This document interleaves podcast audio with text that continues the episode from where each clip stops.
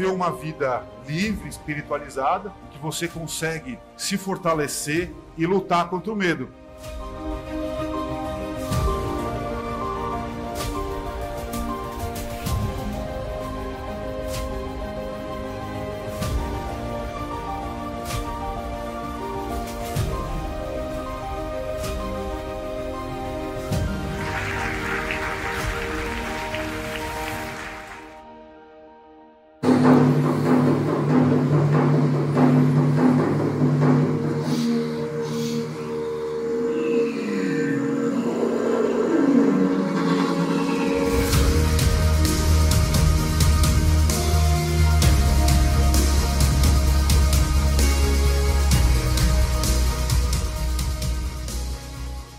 Tá realizando esse sonho de ver vocês, eu tô vendo o olhinho de cada um. Então vocês realmente fazem parte dessa família paranormal. Um vamos dar um aplauso pra família paranormal.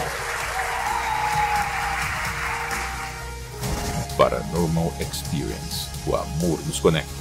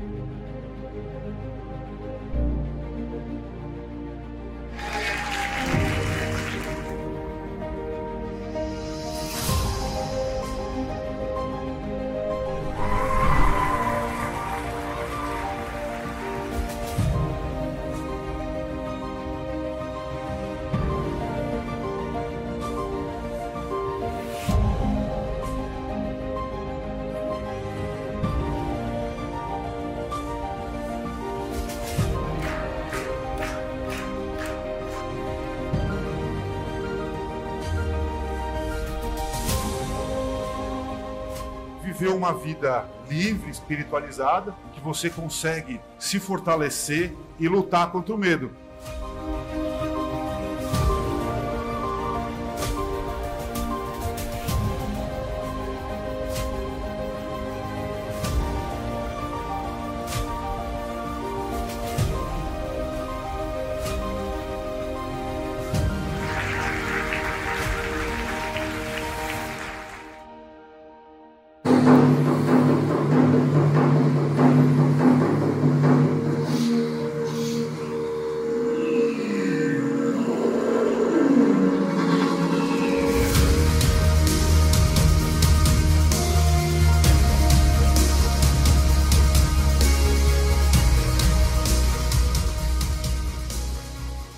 Tá realizando esse sonho de ver vocês, eu tô vendo o olhinho de cada um. Então vocês realmente fazem parte dessa família paranormal. Um vamos dar um aplauso pra família paranormal. Paranormal Experience. O amor nos conecta. Que alegria de viver! O programa de hoje é gravado, porém inédito. E como nós sempre prometemos aqui, um material absolutamente exclusivo e você vai ter acesso a informações nunca antes reveladas. Olha só que beleza. É, nossa produção trabalha e trabalha de forma firme e forte para com que você receba o melhor aí no seu lar, no seu smartphone, no seu tablet ou que está no seu PC ou na sua Smart TV também. Tudo aí na sua casa é inteligente. Se você está assistindo esse programa, automaticamente você também é inteligente. É, são partículas de sabedoria que estão voando pelo ar, não é, meu querido Alexandre Sherminator? Gostei dessa, gostei, gostei. Automaticamente você é inteligente. Tem uma frase que eu gostei muito que a gente uh, escreveram no chat esses dias aí, que aprender muito ainda é pouco. Ainda é pouco. Não é? É verdade. É isso. Bonito. Falando em aprender, eu quero lembrar da nossa queridíssima U Mani Amor, a Humane Amor que tem o mapa astral mais incrível de todos os tempos, o mapa astral do Otávio Leal. Se você começou o ano, está assim, a vida travada, não sabe o que fazer, faça um mapa astral da Humane Amor. É muito fácil, você vai melhorar suas finanças, a sua vida, a sua prosperidade, até a sua sexualidade, vai mexer em todas as searas da sua vida. É muito interessante. O Otávio Leal faz isso há mais de 33 anos. É o melhor mapa astral de todos. Você não vai se arrepender. Escute o que o guru do Himalaia está falando. Escaneie esse QR Code aqui e faça o seu mapa astral. São 2 horas e 30 que você vai receber no seu celular. Antes de dormir, você pode ouvir no carro. É simples. Não precisa decodificar símbolos dificultosos, nem nada, você só vai ouvir. É a coisa mais fácil e prática do mundo. Por isso, peça o mapa astral do Otávio Leal, que é da Humane Amor. E sempre lembrando que a Humane Amor não é só mapa astral. Temos cursos presenciais e cursos online, cursos maravilhosos, yoga, renascimento, reiki, um, dois, você vai ver lá, tem um cardápio completo para você adicionar coisas incríveis e realmente mudar de vida, porque quem se forma na Humane Amor são os melhores terapeutas do mundo. Então, não se esqueça desse nome, Humane Amor é a escola das escolas. Sempre lembre desse nome, Humane Amor. Então vamos começar? Vamos, tô, já tô ansioso aqui já, querido Hoje guru. o assunto é extremamente incrível, então seja muito mais que bem-vindo, Paulo Esteves, tudo bom? Tudo bem, olá, boa tarde, boa noite, Ale, guru, pessoal, tudo aí, pessoal muito querido, obrigado por me receber aqui, satisfação, muito legal estar com vocês. Muito bem, então aqui eu vou introduzir o assunto assim de forma abrupta, Uhum. só que nós vamos Explicar com calma, os é. meandros dessa história Uhum. tão incrível. O Paulo Esteves, ele serviu o exército americano, vou falar grosso modo, assim, para o pessoal entender que tá aqui, ligou ali o, o celular e entender, na Alemanha. E lá, fora outras coisas que você vai contar, houve um caso de abdução. É isso. Resu assim, resumir ao extremo. É. Então, vamos voltar que nem aqueles filmes que tem edições cults. Agora a gente volta. É o- Esse Uma é o assim? fim do Aham. filme. Uhum. Aí você já viu o, fi- o cara morto lá e fala, como ele morreu? Aí ele volta tudo Uhum. atrás e começa a história. Como que você, Paulo Esteves, foi parar no exército americano? Olha que coisa. Pois tu- Que é o maior exército do, do, do planeta. É. Eu sempre tive interesse, assim, em entrar nas Forças Armadas desde criança. Desde criança eu sempre brincava, via filme de Rambo, Schwarzenegger, essas coisas. E eu adorava, adorava. Sempre, sessão da tarde ali é direto ali. Aí minha mãe me aturava bastante. Então, sempre tive essa vontade de conhecer. Mas não é na parte da violência, não é isso. Era mais parte de aventura, se aventurar, se colocar no limite, se conhecer. Então eu vim com essa energia. E eu tentei en- entrar no exército brasileiro, acabei não conseguindo por causa das provas, né? Aí eu acabei desencanando, eu falei, ah, vou fazer uma faculdade, alguma coisa. Aí não passava em nenhuma faculdade, aí acabei fazendo futebol universitário. Futebol universitário nos Estados Unidos. Que é assim, eu ganhei uma bolsa para jogar bola né, lá na, numa faculdade americana e através de lá fui ganhando é, os diplomas, né? Fiz um diploma que é o de college, que é de dois anos, depois de faculdade me formei em administração lá. O futebol que você tá falando não é o soccer. É o soccer. Ah, é, tá. Até porque pelo meu tamanhinho aqui, coitado de mim, naquele futebol É, americano. não, é porque tem, né? é, O, o futebol que a gente chama lá é o, lá é o soccer, né? E tem o futebol Isso. americano que a gente chama aqui, que é o lá que fica jogando a bolinha lá e sai correndo. É. Usa aquelas ombreiras pros caras ficarem se batendo e tal, aquela coisa Sim, toda. Isso, e os caras são um armário. Os, os maiores, assim, armários humanos que eu já vi na minha vida foi lá no futebol americano. Assim, não sabia que existia gente daquele tamanho. e daí foi o soccer mesmo que eu fui Uhum. pra lá. E eu sempre ficava ali perto das estações de, de recrutamento dos militares. porque Eu falei, nossa, que legal, né? Puxa, é um negócio de filme. O pessoal, vai ser o pessoal ali, né, fardado, tudo. Eu sempre ia lá e perguntava, viu, posso entrar? Falei, você tem green card? Eu falei, não tenho. Ah, não dá então. Você tem cidadania muito menos. Eu falei, não, também não. Eu ficava sempre ali, né, mentalizando. Eu falava, puxa, quem dera um dia entrar, né? Quem dera. Isso antes no Brasil, quando eu estava tentando o exército brasileiro, eu já ficava mentalizando, puxa, fazer parte do exército, fazer parte. Isso, aquilo, foi ganhando, acredito, uma energia, uma certa energia que vou explicando no decorrer. Aí, nos Estados Unidos, aí eu já me formei em administração, comecei a fazer mestrado, e meu visto de estudante estava para vencer.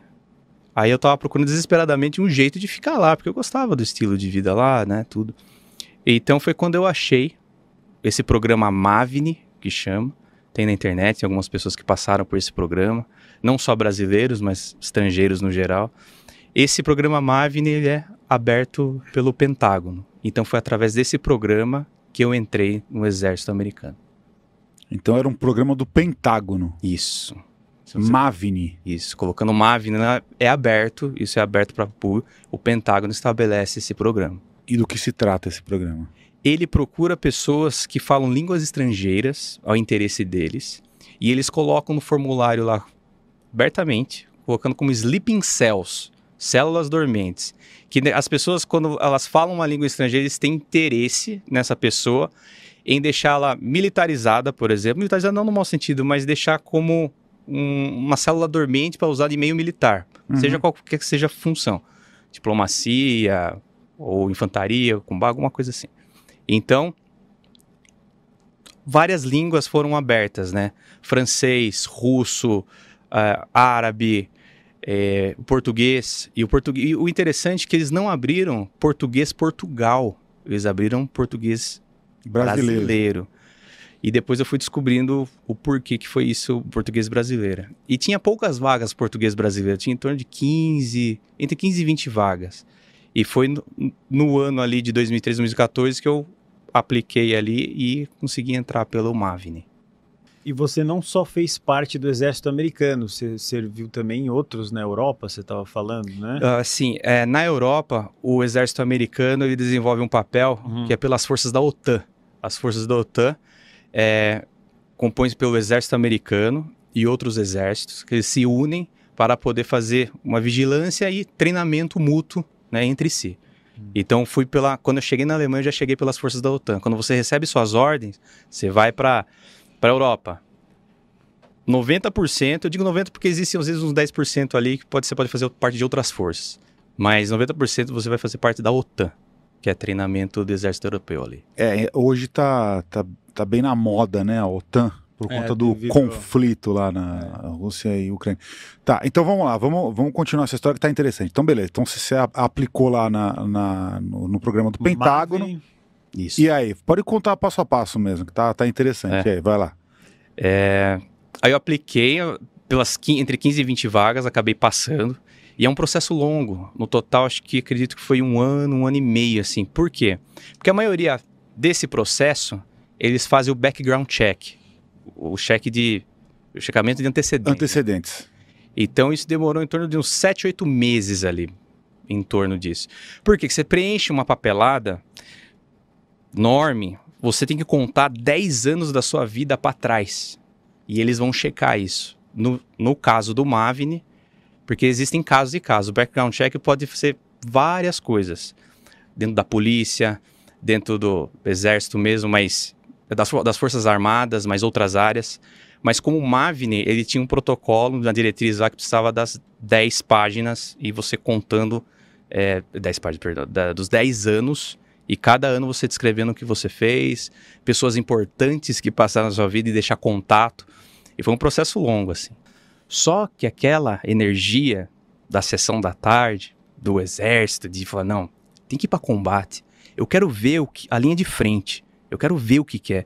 Porque tem áreas do você não vai ver combate nunca. Você vai ficar dentro do escritório, ficou lá para ficar lá. Você não vai ver mais ninguém. Papelada, carimbou, já era. Eu falei, não, eu quero ir lá, eu quero ir no campo, eu quero, quero ver isso aí, eu quero ver de frente. Aí acabei escolhendo a infantaria. A infantaria ela não tem uma pontuação muito alta, né? Então acabei entrando nessa área de infantaria, aí você faz o juramento lá. É, e antes disso você faz a prova psicológica, você faz prova é, física. Física que eu digo é para você ver se você não tem nenhum problema médico, ósseo, visão, ouvido. E eu passei pelo físico, psicológico, aí tive que passar por uma entrevista. A entrevista seria em português. Então, que difícil que ia ser, né? Tipo, porque eles querem provar Que você.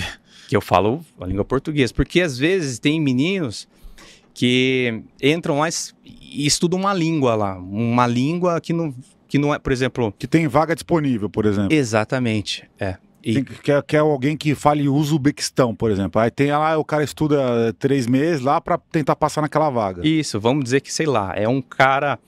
É, um francês, mas não abriu vaga pro francês. Sim. Aí ele estudou um árabe, um uzbequistão lá, Aham. e ele passou, tá dentro. Ah, mas francês não abriu. Não, mas ele passou na língua que foi pedido. Uhum. Então tinha, tinha bastante. Então fui, fui passando por esses processos. Então depois de todo esse processo, vai pelo treinamento básico. Daí, como eu tinha escolhido infantaria, eu fui para Fort Benning, na Geórgia, e lá é, lá é o coração da infantaria de treinamento. Né? Então lá é uma base gigantesca. Mas todo esse processo eu enfrentei lá nos Estados Unidos. Minha mãe que está aqui passou também por todo esse processo, a gente foi junto ali. E eu sempre mentalizando, não vai dar certo, vai dar certo. E durante o processo, para eu entrar no treinamento básico, teve esse período que eu já tinha voltado para os Estados Unidos, eu comecei a ter muito sonhos, mas são sonhos com projeção astral. Eu tava, eu já tinha desde os meus 15 anos, eu já tive a experiência fora do meu corpo. Para mim eu estava conhecendo, minha mãe, como espírita, ela estava me ajudando bastante. É, então essas projeções elas se misturavam com a paralisia do sono, porque depois mais tarde estudando eu fui ver que elas são, né, elas têm a ver, elas estão, elas são fases, né, da, da paralisia do sono, uma fase que vai para projeção astral. E aí eu comecei sozinho estudar pela internet, mas eu achei o material de estudo que funcionou para mim no, na gringa mesmo, olhando no YouTube na época. YouTube nem tinha esse negócio de, de, de fazer de, eh, de pagar essas coisas, era, né? Então achava com mais facilidade, mas na gringa, no Brasil não tinha tanto isso. O que eu via lá era pelo Valdo Vieira, mas não estava funcionando para mim. Aí tinha algumas outras técnicas americanas desenvolvidas por pessoas, vamos dizer assim, os médios americanos, mas eles não falam de espiritismo, eles não falam de uma espiritualidade, eles são mais cientistas. Eles falam em frequência, o seu corpo pode atingir uma frequência tal, é, a física quântica, eles são mais nessa área. Então eles forneciam, por exemplo, música, forneciam técnica, inspiração ali e tal. E eu comecei a fazer isso. Eu falei, não, chega dessa paralisia do sono, porque começou a aumentar muito. E eu comecei a ver coisas no meu apartamento, eu tava morando sozinho. E, não nessa- e- e nessas experiências eu comecei a passar, passar mal e tinha experiências muito boas. Eu falei, eu não posso conseguir viver nos extremos. Eu tenho um extremo que é bom, ótimo, mas tem um extremo, que é muito ruim. Então, como fica meu dia no extremo ruim?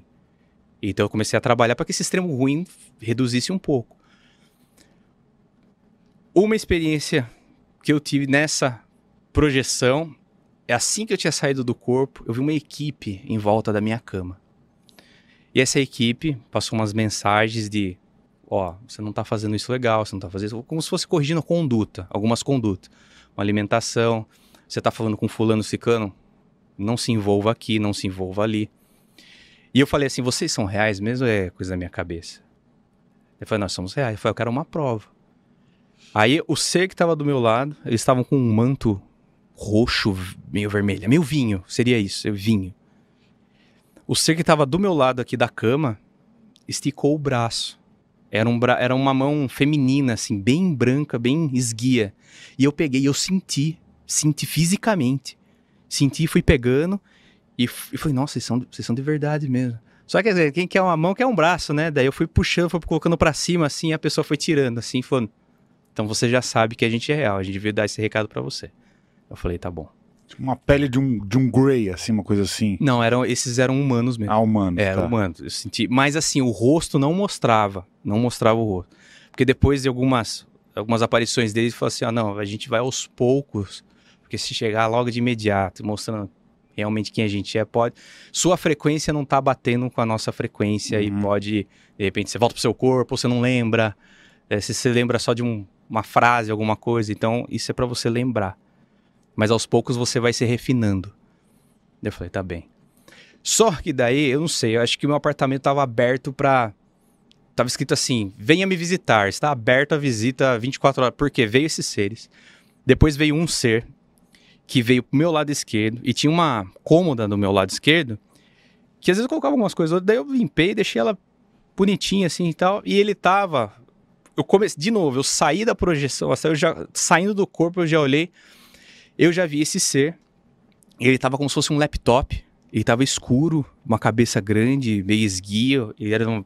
Só que com a penumbra, é uma, uma parte da quarta dimensão que eu tinha saído.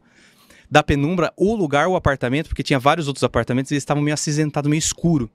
Eu não consegui ver ele direito, assim, forma, já também, ah, olhos cortar, boca assim, essa. E ele tava com os eletrodos, uns fios, eu acho que acredito que sejam uns fios etéreos ligado no meu corpo. Eu falei, nossa, o que que é esse fio aqui? Aí eu passava assim, eu sentia, mas não sentia os fios, como se fosse algo gelatinoso. Eu falei, esse cara tá me escaneando. Esse cara tá me monitorando de algum jeito. Só que eu não conseguia falar direito, porque eu tinha acabado de sair do corpo e você sai meio. Eu não saí totalmente 100% vívido. Eu saí meio. Ali, acabei de. Como se fosse acabar de acordar, né? Então, quando eu comecei a pegar nesses fios, eu falei, quem é você? E fui esticando minha mão na direção dele. Ele, com a mão dele, pegou aqui assim, daí eu vi que eram umas- uns dedos, umas mãos pro lado, e colocou no meu peito. Aí eu respirei de novo, eu tava tomando, tentando tomar minha consciência melhor da, da saída do corpo. Fui colocar a mão de novo, falei, não, peraí, o que que tá acontecendo? Ele botou a mão aqui. Aí eu fui de novo, ele pegou e fez assim, ó, com força, aqui. Mas não foi com uma força violência, foi só pra afirmar no terceiro gesto. E ele ficou lá e eu escutava uns barulhos como se fossem uns barulhos de. Sabe quando você escuta a TV ligada, mas você não tá vendo pra TV? Alguém liga a TV, aquele. Eu escutava uma mistura desses barulhos. E ele fazendo escaneamento. Depois eu passei, eu acordei, eu acordei real mesmo. Eu falei, o que tá acontecendo? Vem ser tal, vem ser disso. Até tinha recebido uma visita, né, de uma garota que a gente estava ficando assim. E ela começou a ver coisas lá, em- lá no apartamento que eu já estava vendo também. Só que essa coisa ficava rondando. Aí numa noite, ela acorda no escuro, desesperada. E eu já tinha visto. no- eu tava ali, eu tinha saído um pouco de projeção e eu tinha escutado algo entrando ali no apartamento. E eu já sabia assim, ah, é o cara. Ele tinha uma vestimenta meio redneck americano, sabe? Meio ali do- dos anos 80, assim. E eu já sabia que esse cara tava rondando ali, mas sempre fazia a minha oração, minha prece ali. Mas daí teve essa versão que ela tava dormindo, ela acordou, ela tá sendo atacada. Eu falei, descreve essa pessoa. Ela descreveu, era o mesmo cara. Eu falei, meu, tô tendo visitas. E eu comecei a aprofundar mais minha projeção. O estudo da minha projeção. Até eu, até eu poder controlar, viu? Saber o que tá acontecendo. Ó, que território que eu tô aqui? Por que, que o apartamento tá território visite-me, né? Tem uma placa aqui escrito visite para receber essas, essas entidades, seres. Então, esse processo passou-se durante até eu entrar pro treinamento básico. Eu tava esperando. Então, começou a vir muita informação, vir muitas coisas, muitos acontecimentos. Até que um dia, antes de eu poder. A gente fala shipping, né? Que é o shipping, que é o dia que você vai. é, você pega o ônibus, vai para o aeroporto, chega no aeroporto, você vai mesmo para o treinamento básico. Um dia antes, eu sonhei. Ou foi um, um empurrão pro futuro. Eu acredito que foi um empurrão pro futuro porque foi muito forte. Não foi um sonho, foi aquela. É uma mistura de projeção astral de falar assim: olha, isso aqui é uma realidade alternativa, uma possível realidade alternativa. Foi muito real. Tanto real que eu sofro com isso até hoje, eu vou contar depois o, o que é. Mas essa experiência dessa projeção foi que eu estava num lugar vestido de soldado do exército americano e eu estava com uma arma, equipamento, todos os equipamentos. Eu não sabia reconhecer ali na hora equipamento tal. Eu pegava o rádio, mandava um rádio para a pessoa, mas eu não sabia a língua que eu estava falando. Eu não sabia o que, que era, mas eu estava ali falando todos os procedimentos. E a gente estava numa casa, uma casa, um casebre. Já não tinha pessoas, a gente estava entrando e a gente recebeu uma emboscada. E nessa emboscada houve muito, é, houve muito tiroteio, assim. E eu me escondi num quarto e coloquei uma, o, móveis, colchão, é, barrando a porta. E eu comecei a confirmar presença no rádio. Eu falei, ó, preciso de apoio, preciso de apoio. Tem aqui, é, tem gente invadindo. Eu falei, eu não lembro qual linguajar que eu falei. Mas ó, estão invadindo e eu preciso de apoio. Aí falou, não, o apoio tá chegando. Só que daí já era tarde demais porque derrubaram o, a cama, os móveis, e derrubaram. E eu senti rajadas, né, e no meu corpo. E quando eu acordei, eu acordei com essa sensação das rajadas, principalmente aqui no peito, uma dor que eu sinto às vezes até hoje, que a gente, eu e minha mãe, eu digo que minha mãe me ajudou muito de ir no médico para ver o que que era isso fisicamente, para ver, nossa, o que será que é, né? Uma dor tão intensa, tão intensa que eu, ó, eu demorei, eu fui pro pro, pro treinamento básico militar, ainda com aquela dor no peito, demorou ainda uns três dias. Mas com uns, eu nunca tive angina, por exemplo, mas falam que angina dói muito. E aquela dor intensa, física. E aquele sonho foi muito forte. E aquilo ficou na minha cabeça. Eu falei, eu falei linguajar que eu não sabia. Eu tinha pessoas que eu conhecia, mas agora voltando pro meu corpo, eu não sei quem são. Mas foi muito real. Então aquilo ficou muito na minha cabeça. Então, nesse processo, por isso que eu tô contando toda a experiência. Houve uma experiência assim, projeção astral, com sonho, com sensibilidade a pessoas, até eu chegar finalmente no treinamento básico, que muitas pessoas pensam, né? Ah, só esperar e ótimo. Para algumas sim, mas para mim teve essa trajetória, essa trajetória, vamos dizer assim, paranormal. Caótica. Caótica, Uhum. exatamente. Aí finalmente entrei ali no, no treinamento básico, que saí lá de Clinton, além de pegar voo após voo, Aí cheguei em Atlanta, na Georgia, que lá tem um ponto onde os, onde os, os futuros soldados, os recrutas, né? eles se encontram ali e esperam para sair de ônibus até eh, Fort Benning, que é em torno de uma hora. Fort Benning fica de Atlanta. Não sei se eu acabei pulando algumas questões que vocês. Não, não, tá, tá legal. Pode seguir essa linha. Chegou no Fort Benning. É. Beleza. Porque até aí eu tinha que botar esse. É, Os contextos. é, nesse, Contextos Eu paranormais. tinha que botar essa manteiga no pão para depois começar a colocar o, o resto. Tá. Não pode deixar sem passar, porque tem esse contexto, né? Tá bom. E aí depois fui pro, pro treinamento. Aí lá eu já comecei a sentir, porque é porque é, é muito. é, são muitos soldados, né? Futuros soldados. Você foi muita, muito adolescente, o pessoal ali tá. Acabou de sair da high school, né? Tá 18, 19, 20 anos lá.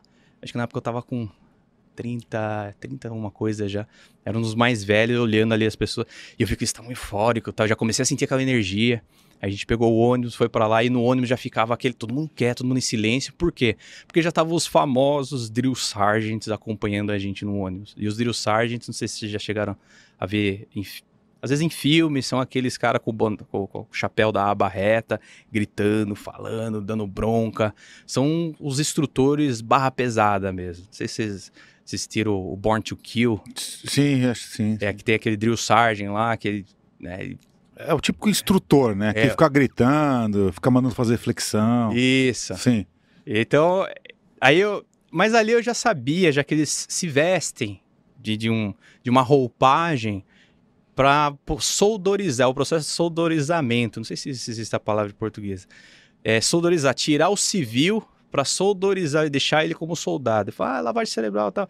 Não, é, deixar a pessoa acostumada com a vida militar. É, tá militarizando um civil. Exatamente. Uhum. Então, é, eles judiam mesmo, na visão de civil, assim, judiam, porque depois com a vida militar você acaba acostumando, mas eles judiam, assim, é, faz, faz você fazer muito exercício físico. Então eles têm essa, essa, essa fama deles de, de gritar, de- e você não pode revidar, lógico, você revidou, você já tá expulso, é agressão física. Os eu fiquei cinco meses de período de internato. E os cinco, eu achei, eu pensando, ah, vai ser só o primeiro mês, né? Porque eles vão peneirar, depois eles ficam, e aí, brother, beleza? Tudo bem? Ô, parabéns, você passou. Não, os cinco meses. Eu escrevi até um, um diário, porque você fica lá no alojamento com mais 50 pessoas. São quatro pelotões, cada pelotão tem um tem 50 pessoas. E é como se fosse um, uma baia de gente com os beliches, igual no Born to Kill mesmo, Uhum. aquela baia com um monte de gente. Mas o que eu quero ressaltar antes, porque ali eu já começava a fazer leitura, das, leitura tanto dos meninos, que era um pouco mais velho, o pessoal me via com uma, não uma figura de pai, uma figura mais madura, o pessoal respeitava, porque até eles brigavam entre eles, né, ficavam zoando, mas não me zoavam. Eles gostavam, ah, você é do Brasil, aí falava samba, é, biquíni, né, todas aquelas coisas, né, clichê do, do Brasil. Típico. É, tipo- Pelé, E aí eu deixava. Ronaldinho, Ronaldo, E-. Na época também tava Anderson Silva. Anderson Silva. Então eles falavam muito de MMA. A maioria ali dos moleques, né? De 18, 19 anos. É porque daí você via um grupinho ali se mostrando, fazendo flexão ali. E era o, o período que eu tava, era um período administrativo.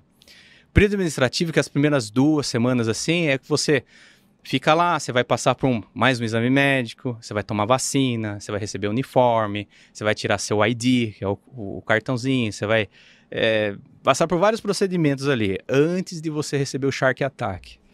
Esse nome, ele é um nome informal, porque os Drill Sergeant, eles negam esse nome. Shark Attack, ele é quando você chega na parte do treino mesmo. Ali a gente estava na parte de administração, por enquanto, dentro do Fort Benning, né, que é 36 AD, que chama, que é o setor administrativo que faz todo esse processo.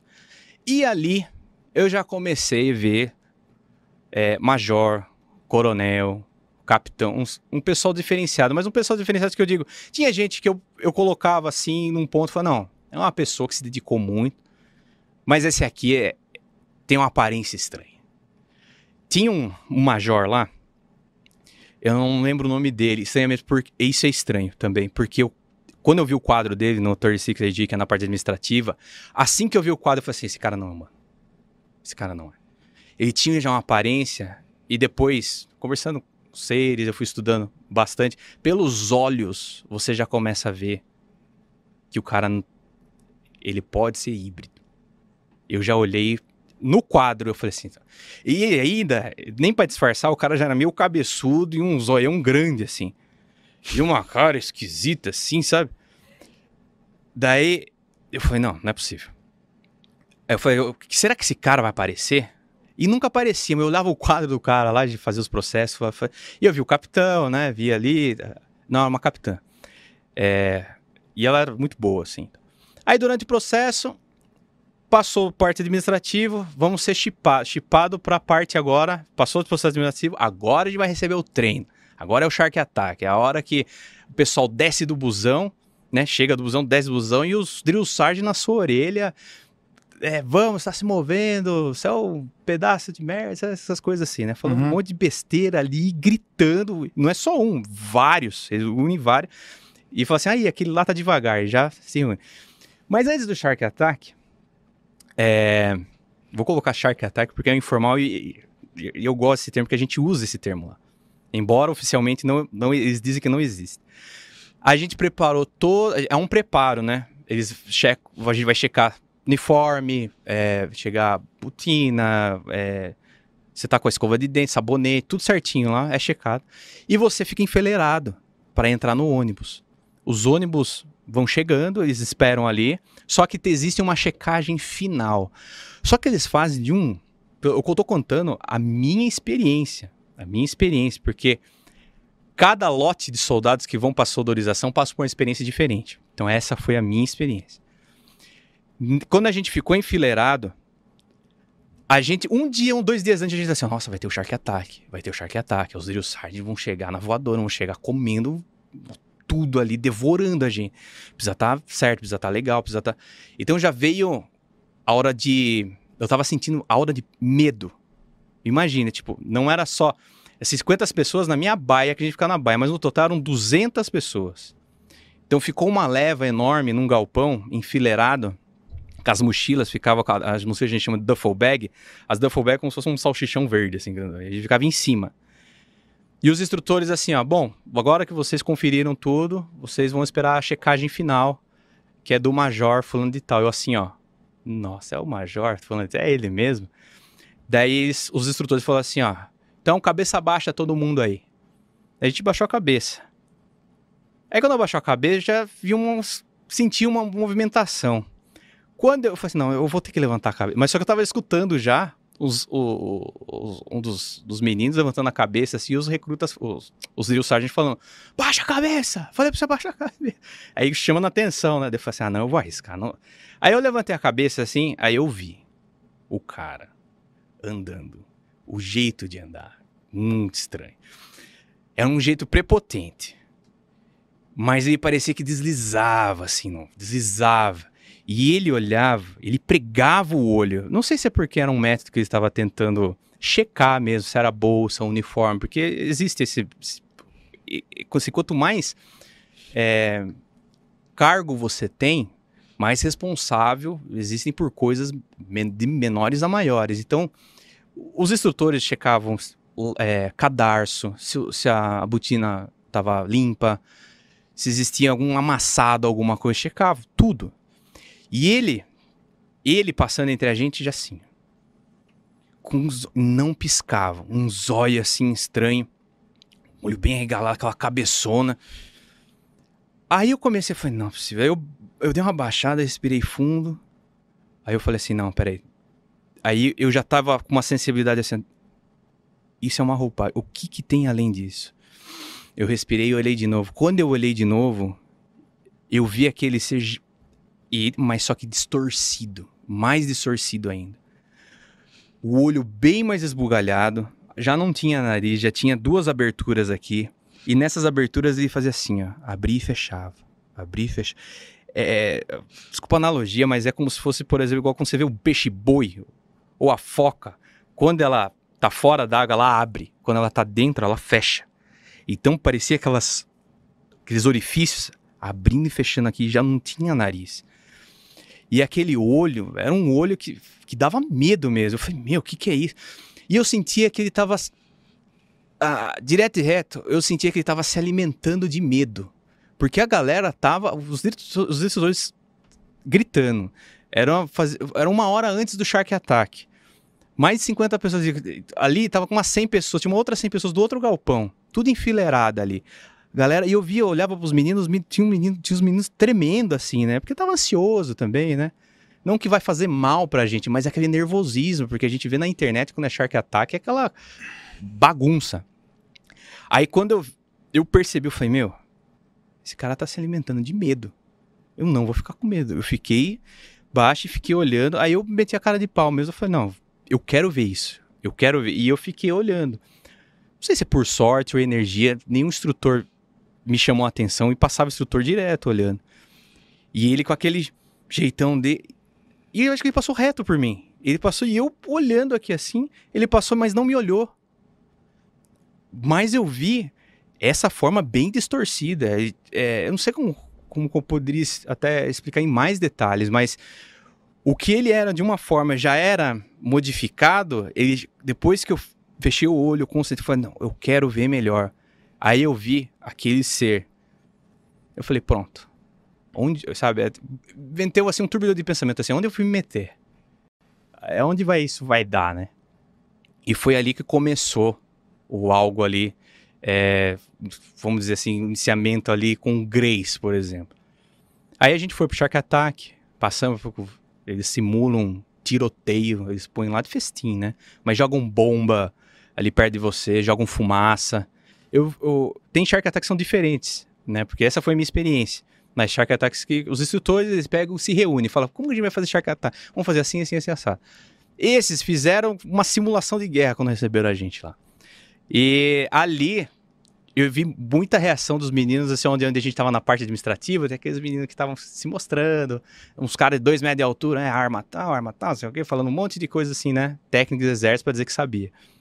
Chegou lá, nossa, foi uma bagunça, foi gente caindo do ônibus, foi tropeçando, aquele mala, mochila, porque você tá com uma duffel bag aqui, só que não é só isso, porque você tem muito mais equipamento.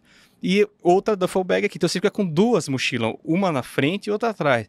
E aquilo para você sair com todo aquele equipamento todo dentro de um ônibus, com 50 dentro de um ônibus, né, é muito doido. É, vai cair, você vai se machucar. Então você via muita gente, muito, muito menino ali caindo, se machucando, e os, os, instrutores gritando e falando alto, blá, blá, blá. E quando eu chegava. e você tem uma distância, você tinha que percorrer do ônibus até a formação. E é ali que era o, o negócio comia. Aí você chegava na formação, meu, eu cheguei pingando, cheguei suando, cheguei acabado. E eu. E já e na hora, o, o instinto defensivo da gente já falava assim: o que eu tô fazendo aqui? Meu, isso aqui é uma loucura. Como que trata ser humano assim? É aquela parte da mente nossa, né? A parte confortável, falando, meu, o que tá acontecendo?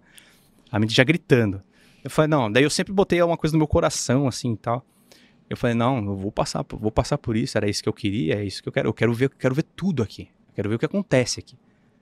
Aí, passando por esse processo de Shark Attack, foi estabelecida a gente lá no- na baia com 50. Mas assim, os primeiros dois meses, assim, foi um, um regaço. De- continuou sendo um regaço, mas daí é porque você passa por esse treinamento mental, que é onde eles judiam mesmo de você, levantam você de madrugada, é, si- simulando tiro e levam você pra fora pra fazer exercício na chuva, na lama e os instrutores tirando sarro de você, é, toda hora te testando, porque eles deixam sempre assim. Se você quer des- desistir, você fala assim, eu desisto. Daí o instrutor chega e fala assim, eu não entendi o que você falou. Mais alto. Eu desisto. né, tal. Aí se você fala isso aí, você tá fora. Então eles querem fazer, eles querem fazer essa peneira. Então eles vão judiando, vão judiando. E eu vi muitos meninos assim, acho que de du- 200 do nosso for- dos nossos formando a nossa companhia, se formou 120. O resto foi tudo Abandonando. fui abandonando. Mas ali foi um processo é, de, de cinco meses que a gente passou ali. Eu digo cinco porque teve, teve- eu passei o, o Natal lá. Então depois a gente teve as outras fases, as outras fases foram mais técnicas, né? As, as fases que você aprende a falar no rádio, as fases que você tem de, de sobrevivência, é, você vai recebendo, tem até o, o livro aqui que eu trouxe para vocês do Blue Book, você vai estudando, né? Uhum. E aí tem vários tem vários tipos de, de- de ensinamentos dentro do exército, tanto código de conduta, o jeito de você marchar, o jeito de você cumprimentar um oficial, você cumprimentar um, um NCO. É, Blue Book é bem sugestivo esse nome, né? Exatamente. Bem sugestivo. Blue Book. Isso remete ao nosso querido. Querido Blue Book. secreto, né? Aham. O, você, você viu outros é, generais? Ele era um general, um tenente? O que, que ele era mesmo? Esse era um major. Major. É. Você viu outros é, é, militares de ranking alto que tinham essa característica híbrida alienígena, assim? Vi. Nesse, bom você ter falado isso, foi no ponto certinho. Nessas duas semanas de Natal que eu fiquei, aí eu conhecia, foi o primeiro contato do- da área de recreação dentro da base. E a área de recreação, dentro da base, do- era 2014, do me- meio- meados de 2014, eu já comecei a ver que tem uma tecnologia na recreação, uma tecnologia diferente lá. Hum. Caso, caso vocês, eu acho que o pessoal da tecnologia, eu nunca fui uma área de TI, tecnologia, mas caso o pessoal de casa já tenha visto, eu vi uma coisa lá na área de recreação que, por exemplo, tinha uma área de, de jogos, de jogos, de, de videogame, de computação e tal. E existia um domo em cima de você aqui assim, bem como se fosse aquele negócio de cabeleireiro, mas só que enorme Hum. e você ficava no sofá ali, jogando. Aí eu olhei, eu vi um pessoal jogando, mas não tinha som. Eu olhei na hora, assim, estrutura maravilhosa. Você não via um, um cisco, uma sujeira, tudo organizadinho, assim, tudo fino, fino. Eu falei, nossa, a área de recreação aqui é maravilhosa, dá vontade de morar ali dentro. Aí eu olhei aqueles, aqueles domos gigantes e o pessoal jogando. Aí eu falei, que estranho. Aí É, eu já até sei o que, que é, mas pode continuar. Aí eu cheguei perto ali, aí eu escutei. Aí eu perguntei pro, pro rapaz que tava na, na- no balcão lá, ele explicou. Não, isso aí é uma tecnologia que você chega ali no. Se você põe, põe, põe o ouvido ali. Chega perto do rapaz que tá jogando, né? Pede licença, tá? "Ah, licença." Eu botei, eu entrei no nome, eu escutei o jogo. Uhum. O jogo, blá, blá, blá, dos tiros, tudo. Mas assim, alto. Alto meu, eu. "Ps-" Eu ali dentro, eu falei, nossa. Aí eu saí da área do domo, Sumia. nada. Eu nunca tinha visto isso. Eu, eu posso estar sendo um pouco, sei lá, é. Ô tiozão. É, não, isso aí, Tal. assim, isso aí é o. Inclusive o. O Saulo Caldeirão que veio aqui, ele falou que tinha esse domo de som lá no Monroe Institute, Hum. que ele coloca em cima da cama para projetar uma vibração para facilitar né, a projeção astral e tal. Olha. É um domo de som direcionado. é. Mas é, isso foi em 2014, né? Isso, mesmo. É, era uma, não, era, era- não era uma tecnologia muito difundida pra época. É, eu É fiquei. bem legal esse livro aqui. Se eu não me engano. não- por exemplo, não tinha 4K ainda. Que eu lembro, não tinha. É, acho que não. Era Full HD, essas É. coisas. Eu tô citando exemplos, né? Mas naquele. Eu fiquei. Eu fiquei. Eu falei assim, que isso? Nossa. Aí. Eu falei, não, eu quero morar aqui e tal. Aí, como eu frequentava ali na área da, da- na, na período de recreação, aí eu comecei a. Como tinha recreação de vários tipos, de vários todos os tipos, tinha sala pra tudo. Aí eu comecei a ver pessoas andando ali e tal. E eu vi umas, umas crianças. ah, an- é, porque as crianças também, os civis frequentam ali. Ah, ah, Porque tá. assim, quando fala para militar, vamos ter em mente que existe é, as famílias dos militares moram na base também. Tem a parte assim, a área de treinamento, mas existe a outra parte que é a parte da comunidade. A parte da comunidade existe famílias morando lá, dentro da base e também tem a comunidade fora da base. Então, essas crianças que frequentavam ali a área da recreação é, faziam parte da comunidade dentro da base. Uhum. Então você via as famílias dos militares. E ali eu vi passando muitas figuras é, de alto, alta patente com essa mesma energia. Daí eu pensei, o que está acontecendo? O que, que, que, que tipo de energia é essa? Que, de novo, mas não era uma energia meio igual daquele, igual daquele híbrido, vamos dizer assim, lá, do Major. Vamos chamar de, de para mim era um híbrido, porque tinha, Uhum. distor- tinha muita distorção ali. E era essa mesma energia, com um olhar, com, igual, igual, igual o coordenador lá, o coordenador que tinha esse- esses mesmos trejeitos, o cara do Maps. Uhum. E ali eu vi essas pessoas andando, o jeito de falar, e você tem que ter um- uma certa regra de conduta, porque senão, pô, e aí, coronel, beleza? e tal. Você tem uma certa conduta, tipo, você não pode se estressar, tem, tem no Blue Book que fala do jeito de se adereçar, você tem que, às vezes, esperar essa pessoa vir até você. E às vezes eu fico assim, não, deixa eu ficar meio que encarando mais na educação, pra ver se a pessoa, ô, tudo bem, como é que você tá? Mas nunca aconteceu. E ali eu vi essas, esses- essas figuras passando e eu assim, não quero descobrir mais disso, mas como eu estou confinado nesse lugar ainda, não estou com essa liberdade para poder ir para onde eu quero, porque eu estava em treinamento. Então ali nessa parte de recreação eu pude ver é, com um pouco assim mais de liberdade, porque era ficou um período de relax para eu poder ter esse, essa vislumbrar. Aí depois no final do, do, né, foi passando todo esse período do curso. No final vai aparecer na sua, na sua formatura essas pessoas de alta patente para confirmar, olhar, parabenizar os instrutores e tal. Aí eu vi de novo ali, tanto que minha mãe participou da minha formatura, e na formatura você também vê essas pessoas es- de alta patente estranhas. Esses híbridos. Exatamente. Ah. E eu. Só que ali já tava. O, o, o- na parte do antes do Shark Attack, era, parecia que a pessoa, o, o Major ele tava pouco se importando. Porque eu fiz assim com o olho, quando eu abri, eu vi aquela, aquele ser. Eu vi mesmo aque- aquela forma estranha. Mas aí na formatura parecia que eles estavam um pouco mais apaisana, né? Porque vem família, vem muita gente e tal. Uhum. Deixa eu tipo, aproveitar então perguntar uma coisa. O que, que você acha que é esse, esse ser? Você acha que é uma hibridização mesmo feita intencionalmente aqui para criar super-humanos, digamos assim? Então é um programa, sei lá, do governo americano. Uhum. Falar, vamos hibridizar para criar soldados superiores, né?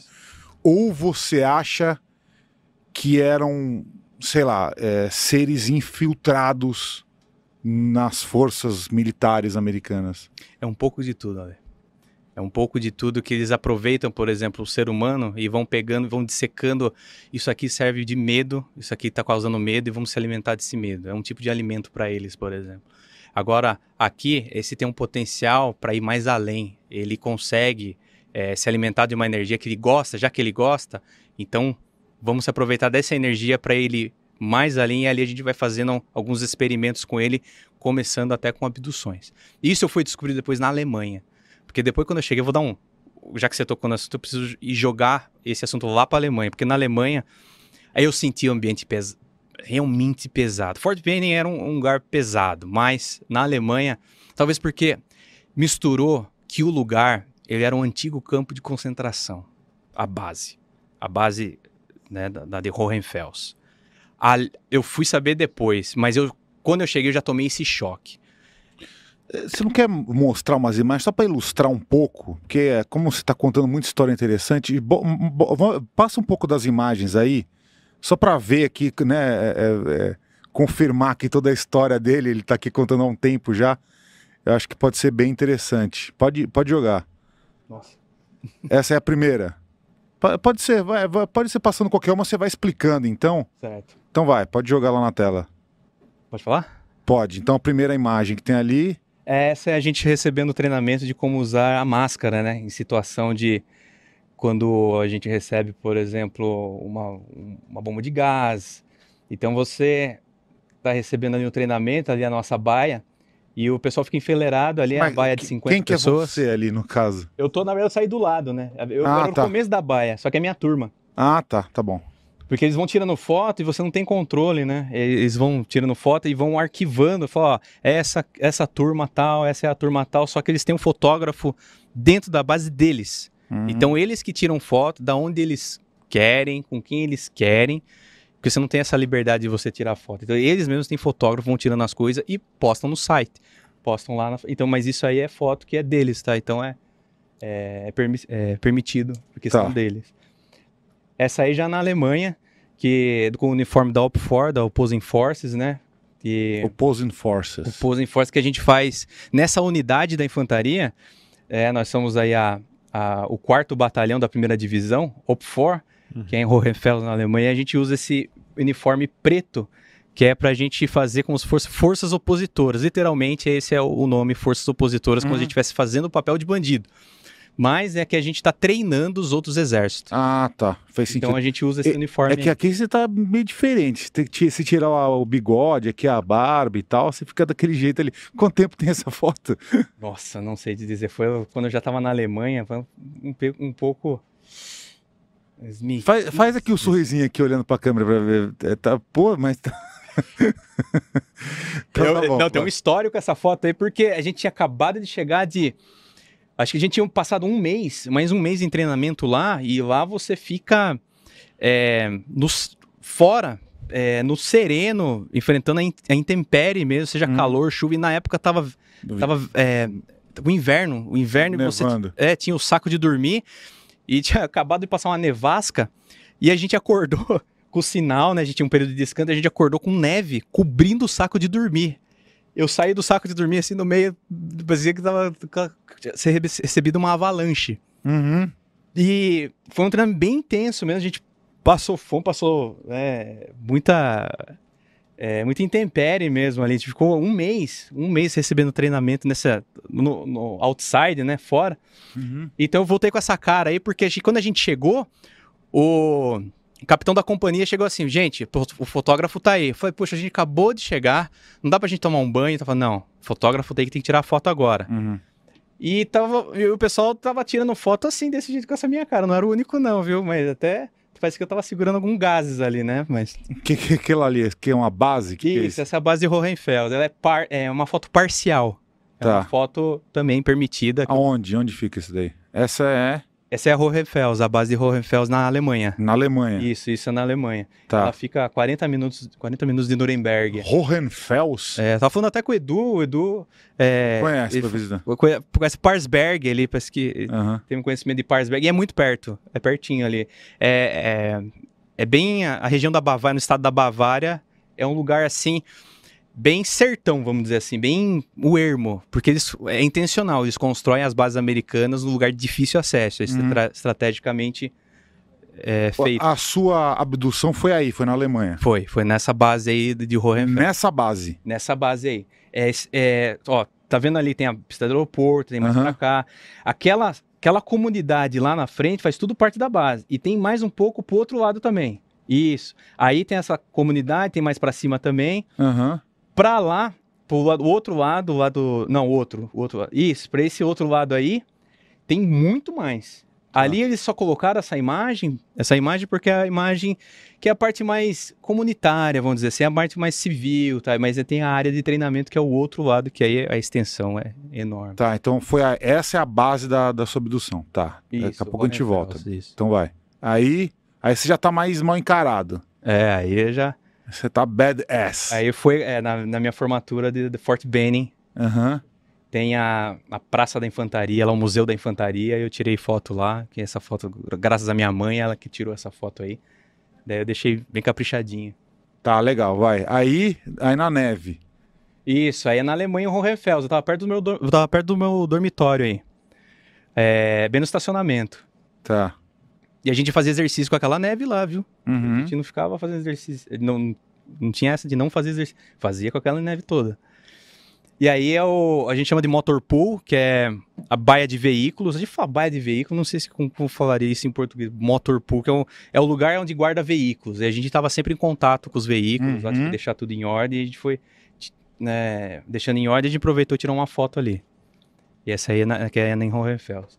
Essa Tá. aí é minha turma, minha turma de, de formatura de Fort Benning. E é um pessoal muito bacana, um pessoal muito fera. E, inclusive, esse, o rapaz é o Batista, o, o, esse Moreno, ele, hoje em dia ele é Special Forces. Ele fez um teste, não passou, e depois Uhum. outro, conversando com ele, foi descrevendo tudo e a gente foi trocando muita informação legal. É, você quer mostrar mais alguma coisa antes de, de a gente começar a falar da abdução ou você tem muito mais contexto pra isso daí? Não, acho que já dá pra falar sim. Não teria, acho que é, seria só a- a chegada na Alemanha, mas tipo, já Por que, você tamo foi lá. pra Alemanha? Só pra. Só pra... Eu recebi ordens, né? Eu Aham. fui um, Ah, um dos OTAN. únicos, é, exatamente, Aham. porque no, no- no- de início você já não, não tem muito esse poderio de chegar. a- De acordo com a carreira do exército, aí você vai construindo sua carreira.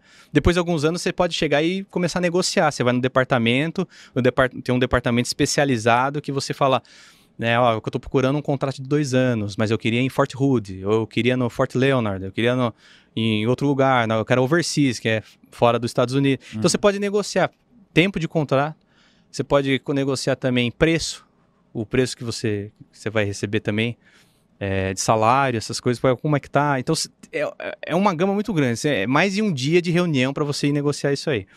Então, isso de acordo com o tempo. Mas no meu, como eu tinha, chego, era novato ainda, aí eu recebi as ordens e falei assim, você vai para Alemanha. Vamos entrar no, no tema, então, da sua, da sua experiência ufológica profunda. Bom, cheguei lá, era muito pesado. Aí eu já comecei com a minha oração. Minha mãe ensinou umas, umas orações desde criança. Deixa eu dar uma olhada nesses papéis quando você vai. Só, só por É, curiosidade. Vive. Tá. Mas pode ir contando, pode ir contando. Pode Pode ser que ir teve, teve um outro mais que depois, é uma parte meio médica. contando. Uhum.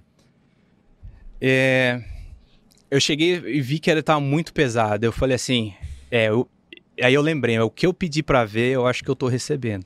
Porque é era muito mais forte que Fort, que Benning. Aí eu cheguei lá e era a sensação como se estivesse entrando numa friagem de um pântano. Realmente, o lugar é um, um sertão pantanoso lá da- do, de Hohenfels, a área de Hohenfels. Então lá, eh, a gente já foi passando por um período de experiência, que é um mês. Você fica um mês passando por essa experiência, mas é que é de provação para você receber instrução assim, ó, na Alemanha as regras são assim, assim, acessado. Para dirigir, as regras de condução é isso, isso, isso. Então você vai passando por o processo de adaptação. O frio aqui é assim, assim. Então você fica um mês lá. E nesse um mês, eu não pude sair nem nada. Mas eu já senti essa energia bem forte e foi quando eu recebi a, a minha instrução de que eu ia ser batedor na companhia, na, na Charlie Company. Charlie Company é uma companhia lá da quarto batalhão, que era uma companhia que era bem pesada, assim, dessa de, de, de exercício físico, mental, era uma coisa que quando a pessoa recebia essa notícia, os outros olhavam e falavam assim, ó, boa sorte. Você vai pra Charlie Company, né? Então lá é outro nível, rapaz. Então eu recebi isso aí, eu falo, nossa. Então ali eu comecei a sentir com essa pressão e com a pressão da base. Ali eu fui descobrindo também, que é um, um, foi um campo de concentração que teve muitas experiências, é, muita, muitas coisas ruins, né? Não vou entrar em detalhes, também não vou falar é, as palavras, né? Mas a gente já sabe quando se fala de campo de concentração é algo muito forte, teve muito sofrimento ali. Então eu já comecei a, a pensar, não, vou tentar abrir os olhos para tentar reconhecer. Só que eu não estava com muito treinamento espiritual, aí eu comecei a absorver muitas coisas. E nesse um mês, é, eu cheguei e fiz uma prece, eu falei assim, que eu vá para um lugar bom, se eu tiver que ser luz, vou ser luz. E comecei a pedir ajuda, ajuda para os seres espirituais, até para as pessoas, meus amigos que fizeram a passagem. Aí eu senti uma, eu senti algo que fosse uma resposta. Aí eu vi fisicamente a resposta que foi o seguinte: eu cheguei numa numa reunião onde já era finalmente para encaminhar as pessoas. E ali eu seria encaminhado para Charlie Company. E foi quando entrou na, na reunião ali, entrou um Sergeant Major, que é o, é o comando Sergeant Major, que é um dos maiores sargentos ali das autoridades. E eles são conhecidos por ser bem austeros, assim. Eles são. Eles, é, tem aquela energia. Quer ser legal e consegue ser legal, faz. Mas se quiser fazer chorar, ele consegue. Consegue fazer a sua vida no inferno. Aí ele chegou, todo mundo ali já, né? Ficou. Ué, o que, que o Sargent Major tá, tá aqui, tá fazendo aqui? Aí ele chegou. Ele foi quieto, olhou e perguntou alguma coisa, daí o, o pro, pro instrutor ali que estava passando as ordens ali para encaminhar cada um, ele já estava na metade ali. Não tinha falado o meu nome. Aí o sargento me perguntou algum negócio ele, falou, Bilbar, não dá para escutar. Aí o, o instrutor chegou e fez, apontou para mim. Daí falou, Bueno, fica de pé. Eu peguei, fiquei de pé assim, né, em posição de erise, né, que é uma posição de respeito para para instrução. Daí ele falou, é, daí ele falou, eu consegui ler. O lábio dele falou assim, ah, aquele ali. Ah, aquele ali tá. Aí eles comentaram, conversaram mais alguma coisa e foi embora. Aí ele falou, Bueno, você não vai mais para a Charlie Company, você vai para outra companhia. É a Huron, Huron Company, que é HAC, que é suporte. E a HAC, ela é muito mais leve, muito mais tranquila. Quer dizer, é menos pior, né? Ela não exige você tão fisicamente e tal. É uma companhia, vamos dizer assim, é, a grosso modo dizendo, é uma companhia mais madura. Madura no sentido, tem mais gente mais, tem um pouco de gente mais velha, já tem a driver license, que é a carteira de motorista, porque o suporte é, é dirigindo, vai dirigindo para lá e para cá, para todo é lado, vários tipos de veículo, para dar suporte mesmo. E ali eu falei, meu, o que, que é isso? Daí eu, eu perguntei pro instrutor, foi por que, que foi de última hora? Desculpa a pergunta. Eu sempre fui muito curioso, fui meio perguntador e até ousado, assim, né? Mas aquele ousado com meu meio, meio social, por, por meu jeito, assim, não ser descarado. Aí ele falou: Olha, é difícil, é muito raro vir um Sargent Major chegar e, e, e, introduzir alguma. e dar pitaco aqui, porque não é, não é da jurisdição. E ele veio dele ali. Agora eu não sei porque eu não perguntei, que seria desrespeitoso. O instrutor falou assim: você nunca fica questionando a ordem de, de, de, de maior. Recebeu? Não fala, ah, mas por quê? Não, não fa nunca faça isso, né? que já aconteceu muitas vezes e, nossa senhora. Falei assim, ah, por quê? Você tá achando que eu tô errado? Aí começa. Mas daí eu fui pra companhia suporte. Aí na companhia suporte, eu já senti ali com as pessoas um, eu já tinha tido contato com dois do suporte que eles falaram, puxa, seria legal você ter você, você é um cara bacana, você é um cara legal tal. Ao contrário da Chai, o pessoal da Chai era um pessoal muito. Era um pessoal meio deprimido, um pessoal mais. meio pesado, assim tal. Mas da, da, da do suporte é um pessoal mais bacana. Aí eu acabei indo para o suporte. Nesse período, quando eu estava começando no suporte, aí eu estava dormindo no meu quarto. Aí eu, não, eu cheguei, eu tinha chegado muito cansado, cheguei cansado e, e deitei, mas eu já sentia algo, algo estranho, algo esquisito. Aí eu peguei e entrei no meu sono. Aí foi quando eu acordei. Aí eu vou entrar nesse, nesse detalhe mais é, abdução. Eu acordei numa nave. Eram dois greys que estavam na minha frente. Eles eram não eram tão branco e também não eram tão cinza. Era como se fosse um meio termo. Eles estavam na minha frente olhando, escaneando, assim. Eles não tinham movimento dos olhos porque eram uns olhos grandes, eram uns olhos grandes, a boquinha fina, assim. Aquele, falta de nariz, né? Aqueles orifícios, a pele bem enrugada, que assim, como se fosse. Não como se fosse uma mecha seca, mas um pouco menos. Mas aquela. E eu percebi que eram altos. Não era um greizinho pequenininho, eram altos. Então essa, essa cor não era branco-branco, mas era um cinza, era um meio termo do cinza com o branco, mas ainda quando você olhava, você batia, você falava assim, é branco. Aí você olhava um pouco mais assim, não, não é tão branco. Não é tão branco. E também pela luminosidade da, dessa, desse espaço. A luminosidade que eu digo, até fico até comparando, porque é a única coisa que eu consigo comparar. Quando você tá na farmácia, sabe aquela luz grande, você tá de noite, você chega na farmácia, aquela luz branca enorme, se sofusca. Então eu acordei ali. Só que estranhamente, onde tava até, tinha um lugar que tinha até branco e depois era escuro. Tinha uma penumbra dividindo, que você não conseguia ver direito as aparelhagens ali. Parecia uma baia médica, alguma coisa. Aí eu acordei e eu vi aquele ser. O primeiro estava bem ali inclinado na minha frente e o tinha o outro ser ao longe. Ele estava meio que dando aquela olhada, assim, não sei se estava prestando atenção em mim. Mas a hora que eu acordei, eu vi que ele, o, o de trás também olhou, né? Olhou e deu uma inclinada olhando, tipo, o que está acontecendo? E esse aqui, quando ele tava, o primeiro que estava bem inclinado, ele inclinou e tomou um susto. Essa é a sensação muito forte que eu tive. Falei, ah, mas ó, como que alienígena tá um assusto agora? Eu senti um que ele não estava esperando eu ter acordado. Eu acordei, mas eu não senti medo. Porque foi algo que anteriormente eu já estava passando por algumas experiências, como eu disse, né? Recebendo seres, vindo seres, sentindo seres, vendo é, ataques assim meio noturnos com esses seres. Aí eu não senti medo, mas eu vi assim um olh... bati a cara e falei assim: "Ah, eu- esse foi, é que eu, te- eu te- eu tenho esse jeito meio social, até demais. Daí quando eu quando eu acordei, eu vi que eu tomou susto, eu falei: "Ah, vocês existem. Eu sabia que vocês, eu sabia, eu já sentia. Agora, o que que eu tô fazendo aqui?" E aquilo, e ele não me respondia, e, e continua com aquele olhar de susto e meio que não sabia o que fazer. Aí o outro ele deu aquela, né, aquela olhada assim, aquela prestada de atenção e já foi saindo, saindo da visão. Aí a- o primeiro que me olhou e ficou Aí foi se acalmando com esse, com esse susto. E eu fui já lotando de pergunta. O que, que eu tô fazendo aqui? Nossa, eles existem mesmo. Puxa, essa é a nave? Nossa, me leva um- uma volta. Aí comecei, né? Me mostra que, que, que influência que vocês têm aqui. Então, começa com... E comecei um monte de perguntas assim, nesse sentido, mas em pensamento. Porque eu não conseguia falar direito. E ele no pensamento assim, falou assim, ah, não, não tem nada disso. Você tá aqui porque a gente quer, mas a gente sentiu alguma coisa em você. E é uma coisa assim que não é normal. Fica calmo. Não, não existe só você, existem outras pessoas aqui também. Aí eu comecei a olhar do lado e eu vi umas formas, como se fossem uns casulos. Como se fosse casulo. Quando a borboleta, quando a, la- a larva está se transformando numa borboleta, ela tem uns casulos, mas esse casulo é como se fosse etéreo. E eu vi as formas das pessoas ali, eu falei, meu, mas eu não tô nesse casulo. Ele falou assim, você não, você não tá, porque a gente tá mexendo em você. Então existe uma luz em você aí. E essa luz não é tão legal, mas a gente quer saber o que, que você quer.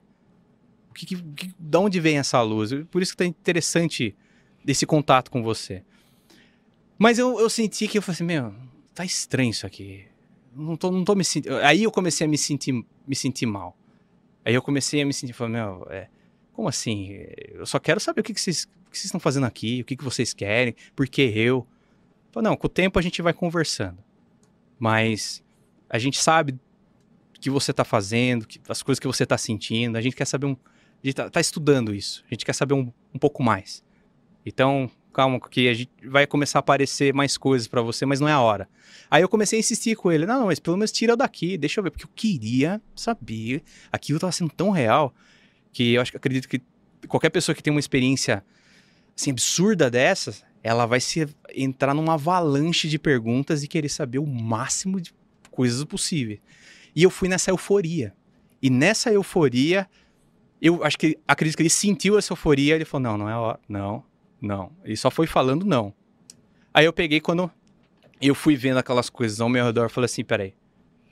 O que eu tô achando que é às vezes, ah, vou negociar um passeio com ele, vou ver o que que é, né? Queria ser um diplomata ali. Eu falei, não, eu tô numa situação onde eu sou mais presa do que qualquer outro tipo de, de ser. Eu falei assim, meu... Aí foi caindo a ficha, assim, não, eu tô sendo abduzido, eu tô sendo levado para ser estudado, escaneado, de alguma maneira que talvez, não sei o que que ele falou, que, que tem uma luz, que ele tenha observado, que talvez ele esteja querendo alguma coisa e não tá abrindo precedente nenhum.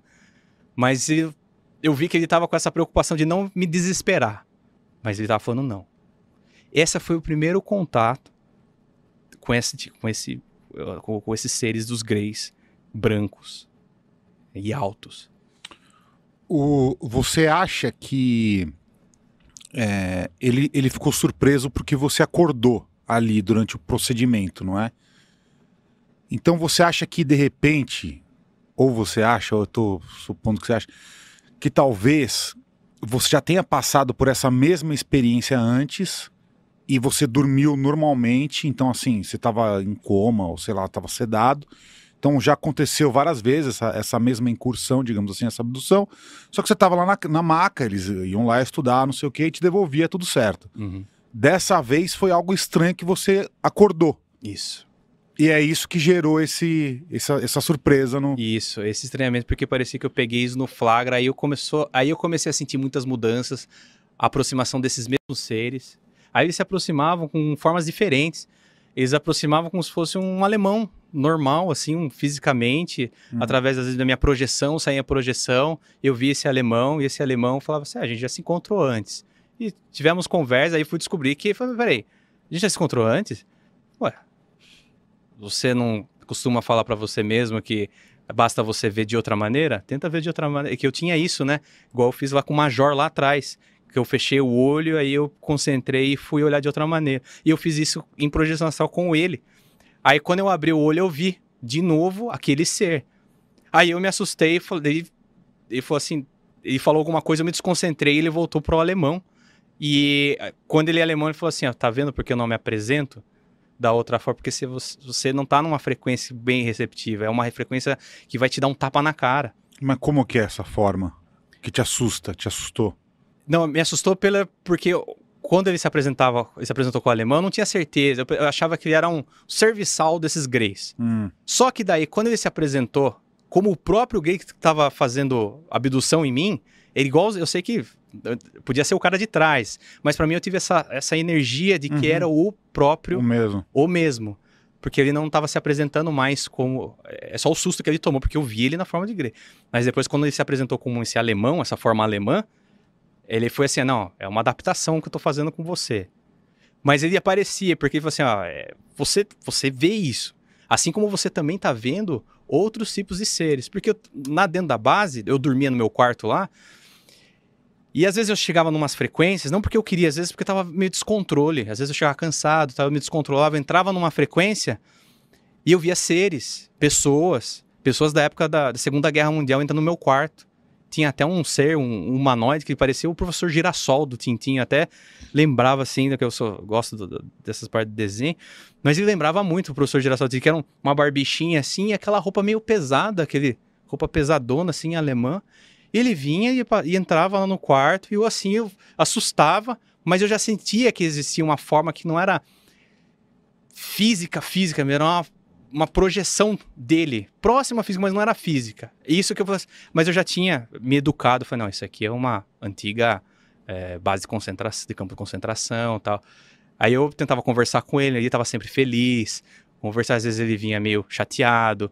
Aí quando eu dormia, às vezes ele me acordava para tentar conversar. Mas isso aí eu via que ele era um ser, talvez preso lá, talvez nessa camada de quarta dimensão. E ele falava que existiam outros seres e não gostava desses seres. Mas ele gostava de ficar lá porque ele tomou um carinho pro lugar, tinha família lá, tudo. E às vezes ele vinha dançando e eu ficava assim, meu, eu tô, eu tô ficando louco, sabe? Tipo, já veio seres com uma certa imposição para passar mensagem, mas esse aí parecia super assim perdido.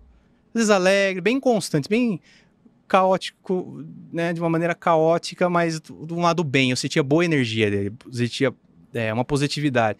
Agora, outras vezes eu não sentia, porque às vezes eu sentia real mesmo, quando eu dormia, mãos passando pelo meu corpo, assim. Mãos vindo até em parte íntimas. Eu falei, meu, o que tá acontecendo? comigo? Se eu reportar isso pra parte médica, e vamos colocar, sei lá, na psiquiatria, alguma coisa. E eu, eu- eu- nada contra é, isso, mas na- no momento que eu tava, eu falei, não, peraí. E foi aí que começou a fazer sentido quando aparecia esse alemão e falava assim, vai começar a acontecer coisas com você. Aí é você que vai, é, você mesmo julgar, põe a sua opinião, e quando você quiser, você entra numa frequência que você pode achar a gente. Eu achei estranho esse método de, de, de entrar, né, de fazer a... é, não sei se é coisa de é, negociação, tá? mas eu sentia uma coisa de negociação. Eu falei, o que, que, que esse- cara quer? Por que, que, tá, por que, que tá se mostrando desse jeito? E ele sempre falava que existiam outros que ele também é, comentava e enxergava a luz e tentava né, conversar com essas pessoas, elas se, se aproximavam. Mas outros que eles eram assim totalmente inertes. Falava que fazia experiências, pegava o que a energia que ele queria e que eles queriam e fazia o, o que quiser com aquela energia deles lá que não explicava bem, mas eles gostavam dessa energia, energia, energia baixa que era tipo é, muita atividade sexual, muita, é, muito cigarro, muito energético, muita violência, é, toda essa exacerbação. Sim, assim. energias baixas. Exatamente. Densas, né? Isso. Aí eu fui Uhum. percebendo, fui olhando, fui convivendo com os meninos lá e eu via que existia bastante. Ó, tinha uma parte boa, legal, mas também tinha a parte muito que você falava, nossa, isso aqui eles se alimentam disso. Agora tá fazendo sentido. Aí você via um dos seus companheiros tendo uns ataques de PTSD, né? Que é, é o sintoma pós-traumático que eles tiveram. E eu via neles assim, e eu começava a fazer meio rápido, assim. né? Quando eu via aquilo, eu falei, peraí, é isso mesmo que eu tô vendo? Eu fechava o olho, abria o olho assim, e fazia rápido, né? Deixa eu ver, deixa eu ver melhor. Eu falava, eu tinha esse meio mantra comigo, deixa eu ver melhor. Aí eu via aquela energia, meio aquela figura atrás dele se alimentando daquela coisa. Eu falei, nossa, tem um menino chamado, era Reed o nome dele. Ele aparentava normal, mas ele de repente dava uns gatilhos nele, que ele socava os armários, eram uns armários reforçados, assim, lá na- tinha uma parte do escritório nosso lá. E ele tava nos gatilhos que ele socava o armário, que eu, é sério, uma pessoa grande não ia dobrar aquele armário. Mas até isso me fez lembrar até, sabe quando aqui os- tem paciente psiquiátrico, que ele com a força de adrenalina dele, ele leva cinco, oito pessoas juntos, você fala, meu, de onde vem essa força? Existia uma força ali nele. E era magrinho. Era, mag era magro, assim. E às vezes a gente tinha que segurar, segurava ele, tendo crise, chorando, e eu sentia uma obscu- um, um algo obscuro rondando, assim, rondando, como se fosse um, um- uma ciranda com redemoinho, alguma coisa assim. E ele fez. Aí depois passava, não, eu não sentia mais. Mas quando, quando ele tinha, vinha esse negócio. Mas não era só ele, eu assisti- via muitas pessoas assim. Mas enfim, falando de- de- de- dessa experiência, né, ainda na parte de, de abdução, isso acabou continuando um pouco. E eu, eu comecei a ver essas camadas. Camadas que eu digo é: tinha parte que parecia que eu não lembrava, tinha parte que foi, eu fui juntando os pedaços, que eu comecei a passar com uma psicóloga lá dentro. Só que antes dessa psicóloga, eu passei por uma, um, um escaneamento, vamos dizer assim, uma. Uma. ah, não é uma entrevista, é uma coisa que você passa antes do psicólogo para saber para onde ele vai te encaminhar. Uma triagem. Isso, isso. Uma Tá. triagem. Aí me indicaram essa psicóloga. Ó, uma triagem. Aí por que indicaram essa psicóloga? Porque daí eu vi que ela tinha contato com o espiritual. Ela Mas- era uma médium. Só, só para entender, você nessa triagem você falou o quê? Você falou, ó, tô vendo seres, tô vendo, a- fui abduzido, tô vendo nave, Eu, entrei numa nave, vi, vi Grace. eu tava com receio de começar a falar essas coisas, porque eu via que o pessoal era bem, é, bem cético. Bem cético e achar que, tipo, ah, vamos botar esse cara na. Ah, Era a minha concepção ali, pelo que eu sentia. bota na solitária. É, é, é algo. Sei lá, eu, eu tava conhecendo ali, eu tava come- testando terrenos. Eu não falei isso, mas eu comecei a entrar nessa borda disso, pelas beiradas. Aí me- já me encaminharam pra essa psicóloga. Aí, eu- aí com a psicóloga eu abri o jogo. Aí ela, e ela foi falando, ó, eu- quer dizer, eu fui falando, olha, eu sou sensitivo, sou assim, assim, assado. Ela falou assim, você não sabe quantas pessoas já passaram por aqui e tiveram esse mes mesma coisa que você. Disse bastante, só que eles não falam. Eles não falam por medo, tanto para hierarquia, não falam medo por causa desses seres, Mas existe uma outra camada de luz que protege esse local. Eu vou colocar você nessa camada de luz. Eu falei assim, ó, mas você não vai irritar os outros lá? Falou, não, eu, eu tenho uma proteção, eu sei fazer uma proteção. Então essa mulher, ela não tinha... é, Nossa, que, que loucura Não. isso aí. ela tinha... Ela era alemã ou americana? Ela era americana, mas era casada com um alemão e tinha, ela já era civil, ela não era militar. Ah. Ela era uma civil trabalhando dentro da base militar. Então tem muitos, né? E o marido dela é alemão e ela é americana. Uhum. E ela foi mandada para lá, ela pegou essas especialidades. Ela até se interessava bastante por isso. Tanto que ela virou mais ou menos uma especialista nessa parte. Ela falou: você não sabe quantas pessoas passam por isso aqui. E você tá, você tá passando, a gente tem um procedimento, eu vou te encaminhar para a luz. É, existem seres que cuidam disso.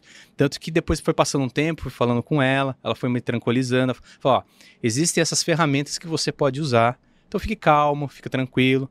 Eu posso estar conversando mais aberto com você porque você já vem com um, um, uma certa antecedente né, espiritualista, mas muitos soldados aqui não acreditam em nada, acho que estão ficando louco, passam por processo de pós-traumático e isso é, expande muito mais e é, é, é difícil fazer, falar, olha, aqui você tem que trabalhar assim, começar com o primeiro tijolinho, né? Se chegar com a casa toda, o, a- o soldado acaba é, como ele não tem nada contato com isso, né, des- dessa espiritualidade, daí eu fui falando como que era, ó, sou espiritualista, uma família espírita, e fui explicando tudo certinho pra ela. Ela falou, ó, então usa essas ferramentas aqui, calma, fica tranquilo, existe é, é, uma egrégora espiritualista, espiritual que cuida aqui desse lugar, tanto que depois ela veio com uma mensagem, ela falou, ó, em casa eu fiz um, uma meditação, eu canalizei, os, os mentores escreveram essa mensagem para você, ela escreveu, mandou por mim, é, tanto fisicamente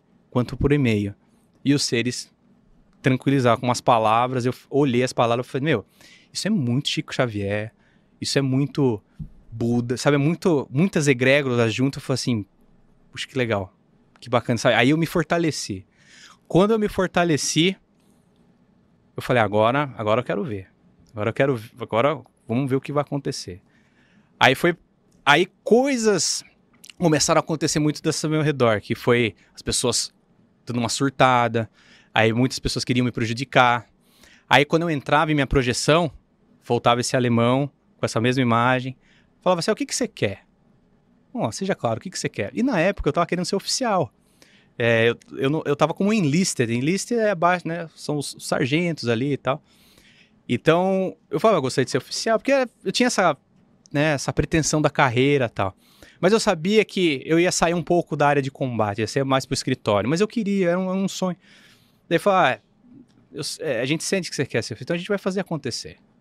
Fica, não, não tem nada demais. A gente, é, a gente tá fazendo, a gente faz esse escaneamento para ver se a pessoa tá boa, tá, tá, tá legal, tá. Mas a gente também tem essa necessidade de se alimentar da energia da pessoa. Eu acho que você não se, não se preocupa nada com isso. Ele estava tentando passar panos quentes, é isso que eu tô tentando né, sintetizar aqui, mas da forma dele como ele falava. E para eu relevar, porque eu teria uma troca boa.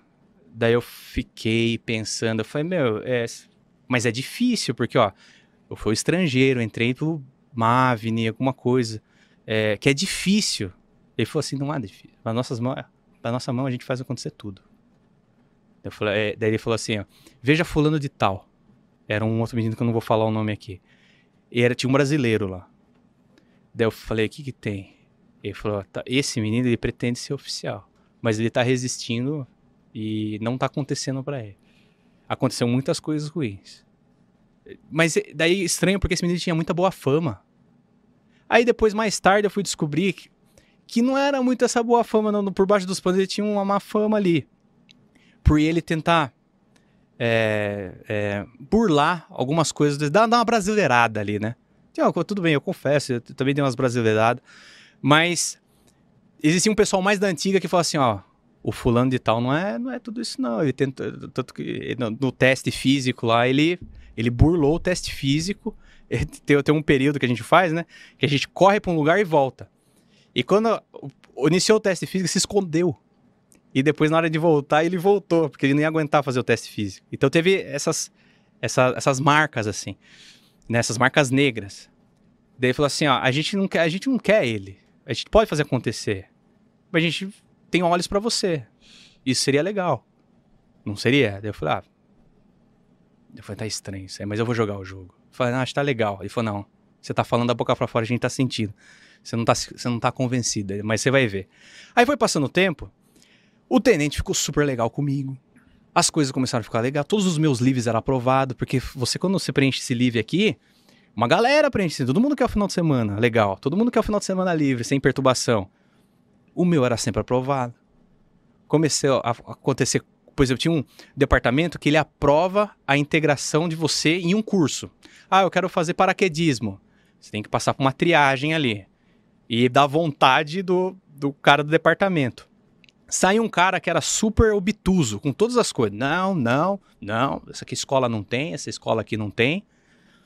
Aí entrou um outro, um outro menino que eu acabei conhecendo, que a gente chegou junto na base, num período assim que a gente começou junto. E era sargento, e era um nível mais, uma hierarquia mais que eu, assim. E ele era meio casca grossinha, assim, mas de repente ele ficou um doce comigo.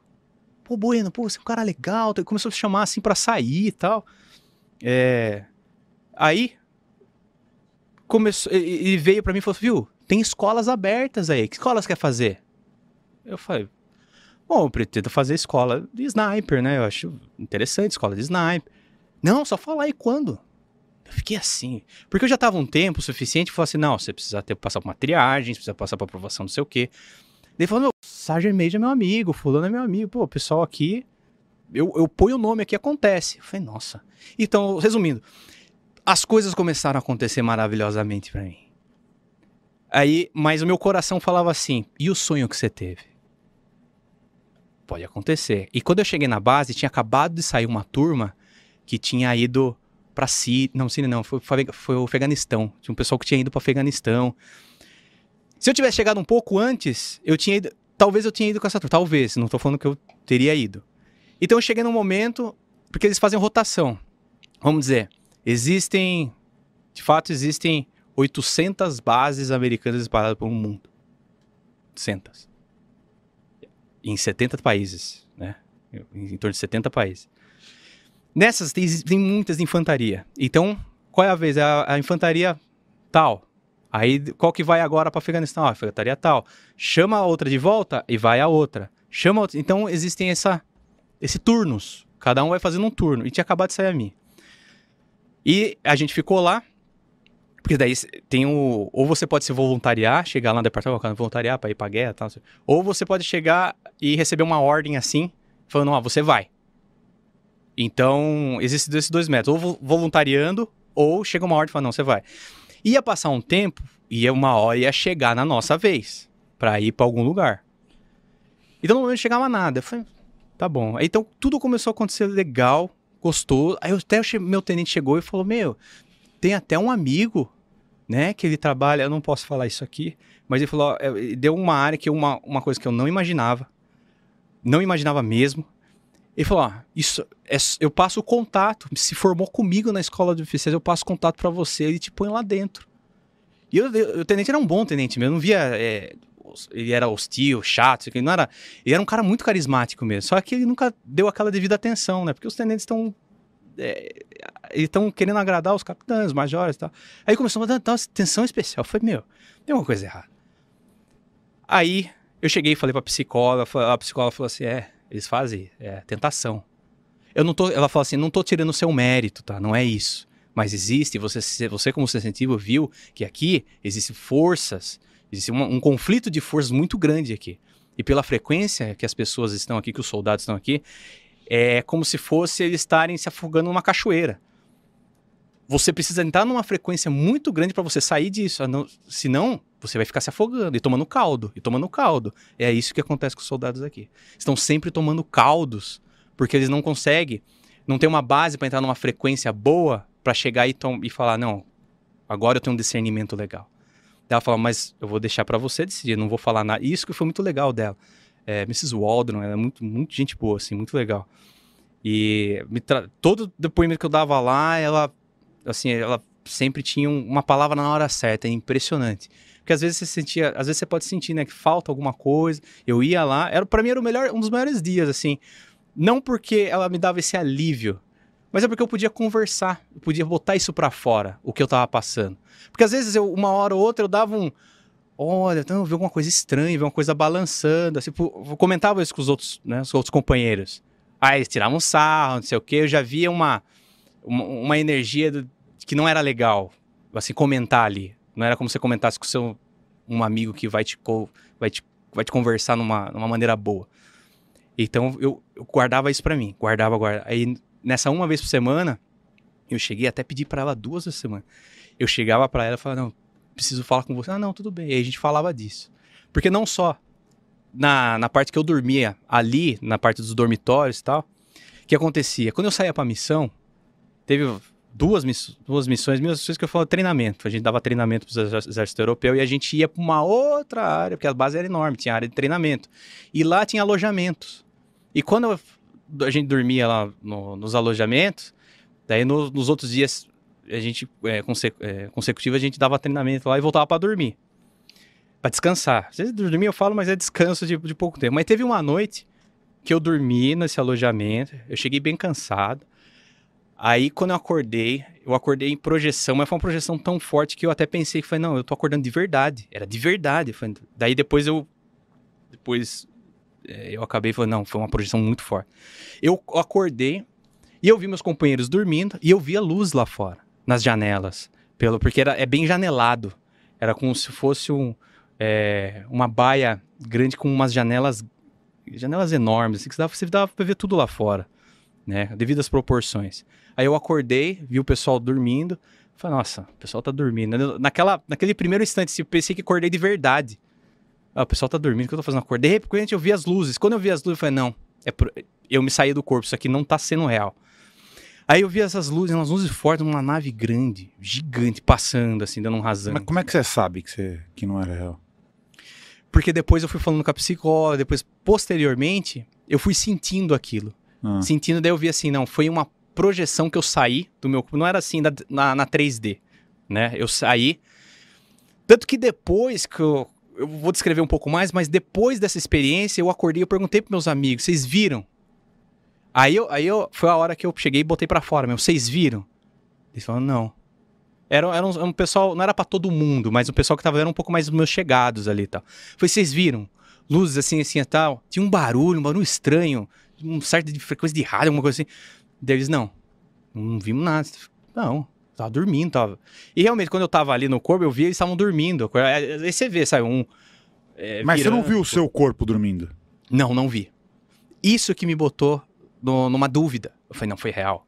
Ou foi não. Mas depois eu cheguei. Eu ainda posso estar errado, tá? Não vou dizer, não vou bater a martelada. Mas pra mim, foi uma parte da, que eu saí em projeção e eu vi. Mas eu não vi meu corpo. Isso, isso, isso Uhum. realmente, eu não vi meu corpo.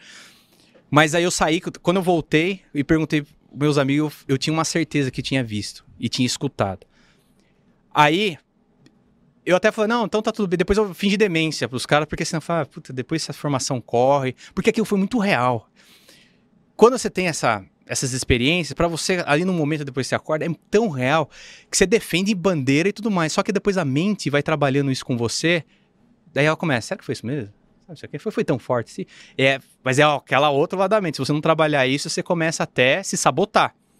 Aí depois, um sargento que não tava lá com a gente, ele chegou pra mim e falou assim: você não tá legal, né?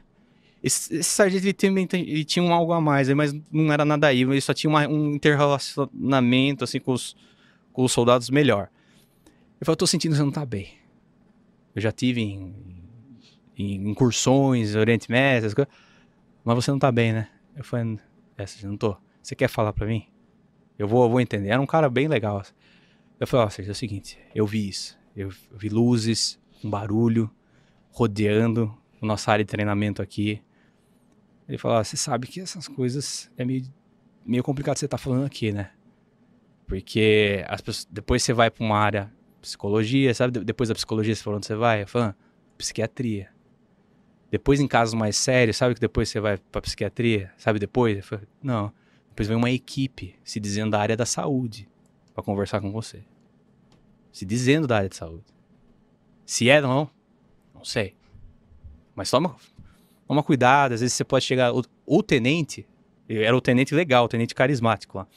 ele não, não gosta muito de escutar essas coisas. Então, um, um conselho pra você, guarde isso pra você, fala isso com a psicóloga, mas veja o psicólogo que você tá. Ele falou, é a Mrs. Waldron? Eu falei, é. Ela é, ela é, ela é firmeza. Então, cuidado com essa boca no trambone. Porque tem coisas que podem que, que não querem ser ouvidas, faladas, isso vai isso causa distorção no ambiente, ainda mais para oficiais. Eu falei, caramba, mas as coisas estão tão boas aqui pra mim. Daí, passando esse período, o tenente ficou sabendo. Daí ele falou: Você tem problema no olho? Eu falei: Não, não tenho. Não, vamos fazer uma checagem no olho. Você deve ter problema no olho. Eu falei: não, eu falei Tenente, com todo respeito, eu não tenho. Ele, assim- daí ele olhou bem assim pra mim: Você deve ter problema no olho. Eu vi que ele, ele deu uma mudada nessa, nessa, nessa afirmação. Que eu falei, ah, então talvez seja melhor. Aí eu já dei uma passada pra trás. Falei, meu, peraí. Entrou, encarnou alguma coisa aqui. Mas eu não falei, eu vou ver melhor. Eu falei, não, não é a hora de eu ver isso. Porque até então ele tava sendo super legal comigo. De repente, não, você vai, você vai ver se você tem problema no. Aí eu fui lá, fui. Passei por uns dois dias lá, cara. Eu fui fazer exame de ouvido, fui fazer exame de olho, fui fazer. Tudo deu certinho ali. Tudo acabou dando certinho. Aí cheguei com a documentação e tal, falei, ah, tá, tá, tá tudo certo, né? Tá tudo... Mostrei lá, o, o pessoal falou, ah, você foi fazer exame de que você viu algumas coisas. Começou a espalhar a notícia. Eu falei, é, mas... Eu, mas eu fiquei com esse receio, eu, não queria que se espalhasse pra não virar chacota, porque eu só tava guardando pra mim e pra minha mãe. Minha mãe que tá aqui é prova disso. A gente falava pelo Skype, eu contava tudo, as minhas preocupações, todas as coisas. Falei, mãe, eu só tenho, eu tenho você pra falar, psicóloga. Eu tinha às vezes uma amiga ou outra, mas não era sempre que eu podia estar em contato, né? E eu vi essas essas mudanças, essas nuances de pessoas que eram legais, de repente viam um negócio e falavam, olha, não é bem assim, né? Né? Eu falei, ah, é, acho que é. Aí eu achei, eu fiquei um pouco, eu dei uma reclusada, re- re- eu fiquei um pouco mais recluso. Falei, não, não vou ficar falando, não ficar falando coisas que eu vejo jamais. Aí chegou no ouvido do meu sargento. Não sei como essas coisas chegam, porque eu- é que também a base, companheiros, de que também eu tava vendo coisas no meu dormitório. Daí falou assim: é, então talvez você precise ir lá pra, pra Grafenvir fazer alguns outros exames, né? Eu falei, mas por que Grafenvir? É porque aqui não tem especialidade pra onde você precisa. Mas que especialidade eu preciso? Não, lá eles vão decidir. Não falava. E fiquei. Aí me mandaram pra Grafenvir. Aí em Grafenvir, mesmo lance, e eu vi umas pessoas estranhas, esquisitas, e eu passei por outras, outras eh, projeções. E também eu apareci, eu apareci na nave com, com o Grey de novo. Ele, eu tô adiantando um pouco, mas foram em dois anos foram assim encontros, encontros, e eu via que ele queria me colocar num caminho que seria bom pra mim e bom pra ele, mas bom pra mim porque tava alimentando uma parte do meu ego. Pô, eu quero ser oficial, tal, não sei o quê. Mas eu tô falando disso de mim, uma experiência minha, tá, gente? Não é nada contra quem quer ser oficial, que seja, amor de Deus, não é isso. Mas eu tava alimentando algo que eu vi lá na frente, lá com a minha projeção, que eu acabei tendo uma experiência onde eu tomei um tiro. Acho que aquilo foi uma mensagem pra mim, de tipo, olha, cuidado pra onde você tá caminhando pra um caminho, seja muito tentador, seja muito é, monetariamente, é, status, statusmente, né, vamos dizer assim, muito glamuroso, porque isso aí tem um preço depois. Isso depois eu fui recebendo mensagens dos seres através da canalização da Mrs. Walter. Então aquilo foi, foi acumulando comigo. E eu falei assim: não, não, não, acho que não vou querer mais. Quando eu falei, não vou querer mais, aí as coisas começaram a ficar pesadas pra mim. Pesada no tipo, começaram a encasquetar comigo com pouca coisa, com coisa idiota. Tinha gente que fazia coisas piores. Tinha gente que fazia muita burrada. Às vezes eu fazia um décimo da burrada, coisa caía em cima de mim. Eu falei, meu, que, ener... que energia é essa? Aí voltando a encontrar com o alemão lá, o alemão falou assim: é. E aí, não é mais fácil o nosso caminho? Você tá aqui, cara. Você tá aqui. Né, Eu tô, eu tô falando de um jeito porque ele, ele fazia-se de um jeito para eu entender. Né? Eu sentia que ele, fazia, ele falava de um jeito onde eu entendia maravilhosamente. Ele não, ele não falava complicado. Ele não se botava naquela pomposidade. Ele falava de um jeito, parecia na minha frequência. Era exatamente que, tipo, se eu falasse de um jeito ali, ele, ele conseguiria ser um bom um bom amigo, vamos dizer assim, mas um amigo da onça, que é onde ele falava as coisas certas pra me tentar. Então ele sempre tentava colocar ali nessas nesses parâmetros onde eu queria seguir. Mas eu daí eu coloquei mais energias em mim, muita oração, eu falei tanto que depois eu descobri que quando tá- essas coisas ruins estavam acontecendo, a rotação ia chegar na minha base e eu iria no Oriente Médio. Foi quando eu falei para meus pais, minha mãe tá aqui, meu pai falei, foi pro meu pai também, foi onde eles ficaram mais com medo. Porque eu falei, olha, lembrando do sonho, tá fazendo sentido, porque quando eu aprendi linguagem de rádio, linguagem de equipamentos, códigos, eu tô lembrando do meu sonho que eu falava exatamente esses códigos. Porque eu até então não sabia. No meu sonho, antes da, da- do treinamento básico, eu não sabia. Depois eu comecei a ler o Blue Book, eu olhei e falei, isso aqui eu já. Parece que eu já sabia antes. Parece que eu já sei aqui. Li o livro do, do, do Warrior Skills aqui, nível 1. Nossa, pare... dava aquele déjà vu, assim, aqueles gatilhos de déjà vu. Eu falei, não, tá batendo. Eu falei, "Isso- parece que tá se aproximando. Existe uma aproximação com aquele com aquela projeção ou algo que ia acontecer do futuro. Então eu comecei a tomar outro caminho. Eu falei, olha, eu acho que pra mim acabou. Eu não quero se... não quero seguir carreira oficial, não quero e continuar construindo uma carreira dentro do exército, porque também eu sentia que a fase tinha acabado. A fase da aventura, né? Ah, quero conhecer lá dentro, como é que é, como é que tudo. E então isso foi foi se desmanchando porque eu fui eu fui tirando o pé do acelerador. Só que eu fui tirando o pé do acelerador, o outro lado de lá, um, vamos falar assim, o, o caramunhão grey lá do outro lado de lá não começou a gostar. Porque acho que ele tava gostando muito. Porque era uma época que as coisas estavam dando certo para mim. É, eu saía bastante. Eu não. Até então, eu namorei uma, uma alemã lá. Mas antes de namorar, eu bagunçava bastante lá. E eu sentia que era. era eu- de alguma forma, eu queria mais. Eu queria mais. Eu queria mais. E as coisas estavam dando certo. De repente, quando eu comecei a notar onde eu tava, a 200 km por hora ali, sem cinto de segurança, vamos dizer assim, né? Analogicamente falando, eu falei: não, peraí. Tem que eu reduzir isso aqui, botar o cinto. Só que o outro lado eu não tava não, sentia que não estava aprovando. Ela, e queria colocar. Daí ele até deu um recado para mim, assim, falou assim, ó, a, uma- a gente vai tentar te convencer de alguma maneira. Até lá, muitas coisas vão acontecer. E falava, o que você quer? É, é salário, né? O salário de oficial, salário isso, é, benefício tal. Ele falou, não é legal? Você merece. Pô, você tá aí sofrendo tal. E ficava tentando. Eu falei, ah, é, até concordo com você, mas não é isso que eu quero, não é meu coração que tá sentindo. E, tent- e entrava nesses diálogos. Só que a maioria das vezes ele vinha como esse alemão. Aí quando eu via que a- essas pessoas se comportando, meus companheiros se comportando de uma maneira ruim, ódio, quando falava de alguma coisa, eu via aquela energia. E às vezes eu fechava o olho e falei, deixa eu ver melhor isso. Aí eu via aquela aura. Daí eu falava, por que, que você faz isso com as pessoas? Eu falava, não, a gente só alimenta. É o que elas querem, ele falava. É o que elas querem, é o livre-arbítrio dela. Então parecia que uma relação meio parasita ali, que se alimentava disso. E é aquela coisa que eu queria que eu tivesse nesse caminho. Eu falei assim, ah, não, eu não... Mas eu, me, eu não queria levantar a bandeira e falar assim, não, eu não quero porque tem um pessoal lá da egrégora de luz que tá me ajudando e não sei o que. Eu não falava assim, eu, eu, eu, eu me portava e falava, não, não desejo isso. Não, não quero ir pra esse... Não dessa maneira. E ele foi chegando e, e foi fazendo mais coisas ruins. Um- aí eu tive um, um acidente, assim, meio. é, que envolvia.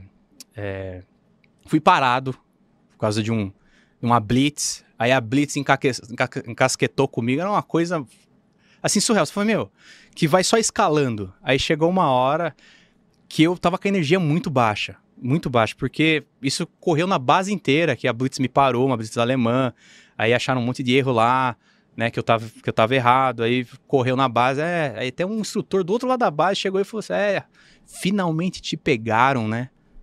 Eu falei, meu, o que, que ele quer dizer com isso? Eu, minha vida começou a ficar meio ruim lá.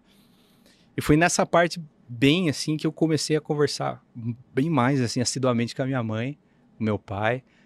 Aí eu já comecei a tirar o pé do acelerador voltando, eu falei, não, não, não vou querer isso, porque O que eu encontrei aqui, não tô falando de outras experiências, de outras bases, outras. Tem brasileiro, tem bastante brasileiro na- no exército, não só no exército americano, mas nas Forças Armadas Americanas, que tem experiência deles, mas eu tô contando a minha, o que eu tive nessa experiência é, de Hohenfels, que é uma base assim que eu achei, ao meu ver, no ver melhor, eu via uma, uma coisa muito pesada, uma coisa sanguessuga que estava se alimentando.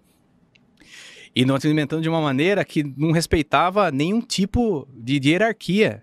Porque teve um, um coronel, full bird full, bird coronel é quando o cara é absoluto, tem uma águia, ele tem uma águia, assim, é uma posição assim, almejadíssima pelos oficiais. Ele é antes do general, ele é, é- é o top. assim. Aí ele falou, sabe, sabe, ele- o Grey falou pra mim, falou, ó, tava falando de tal, ele tava caminhando bem, mas ele tá começando a pensar coisas que a gente não gosta. E a gente vai armar uma pra ele. Ele, eu falei, por que você tá falando isso pra mim? Não, só pra você ver que não, a gente não, não- a gente não tem força de vocês.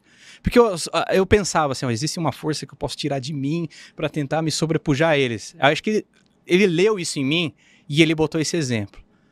Aí, dali uns dias, o- esse coronel é super respeitado. Saiu uma notícia, uma investigação. Tem um departamento chamado CID, que é um departamento investigativo dentro do exército.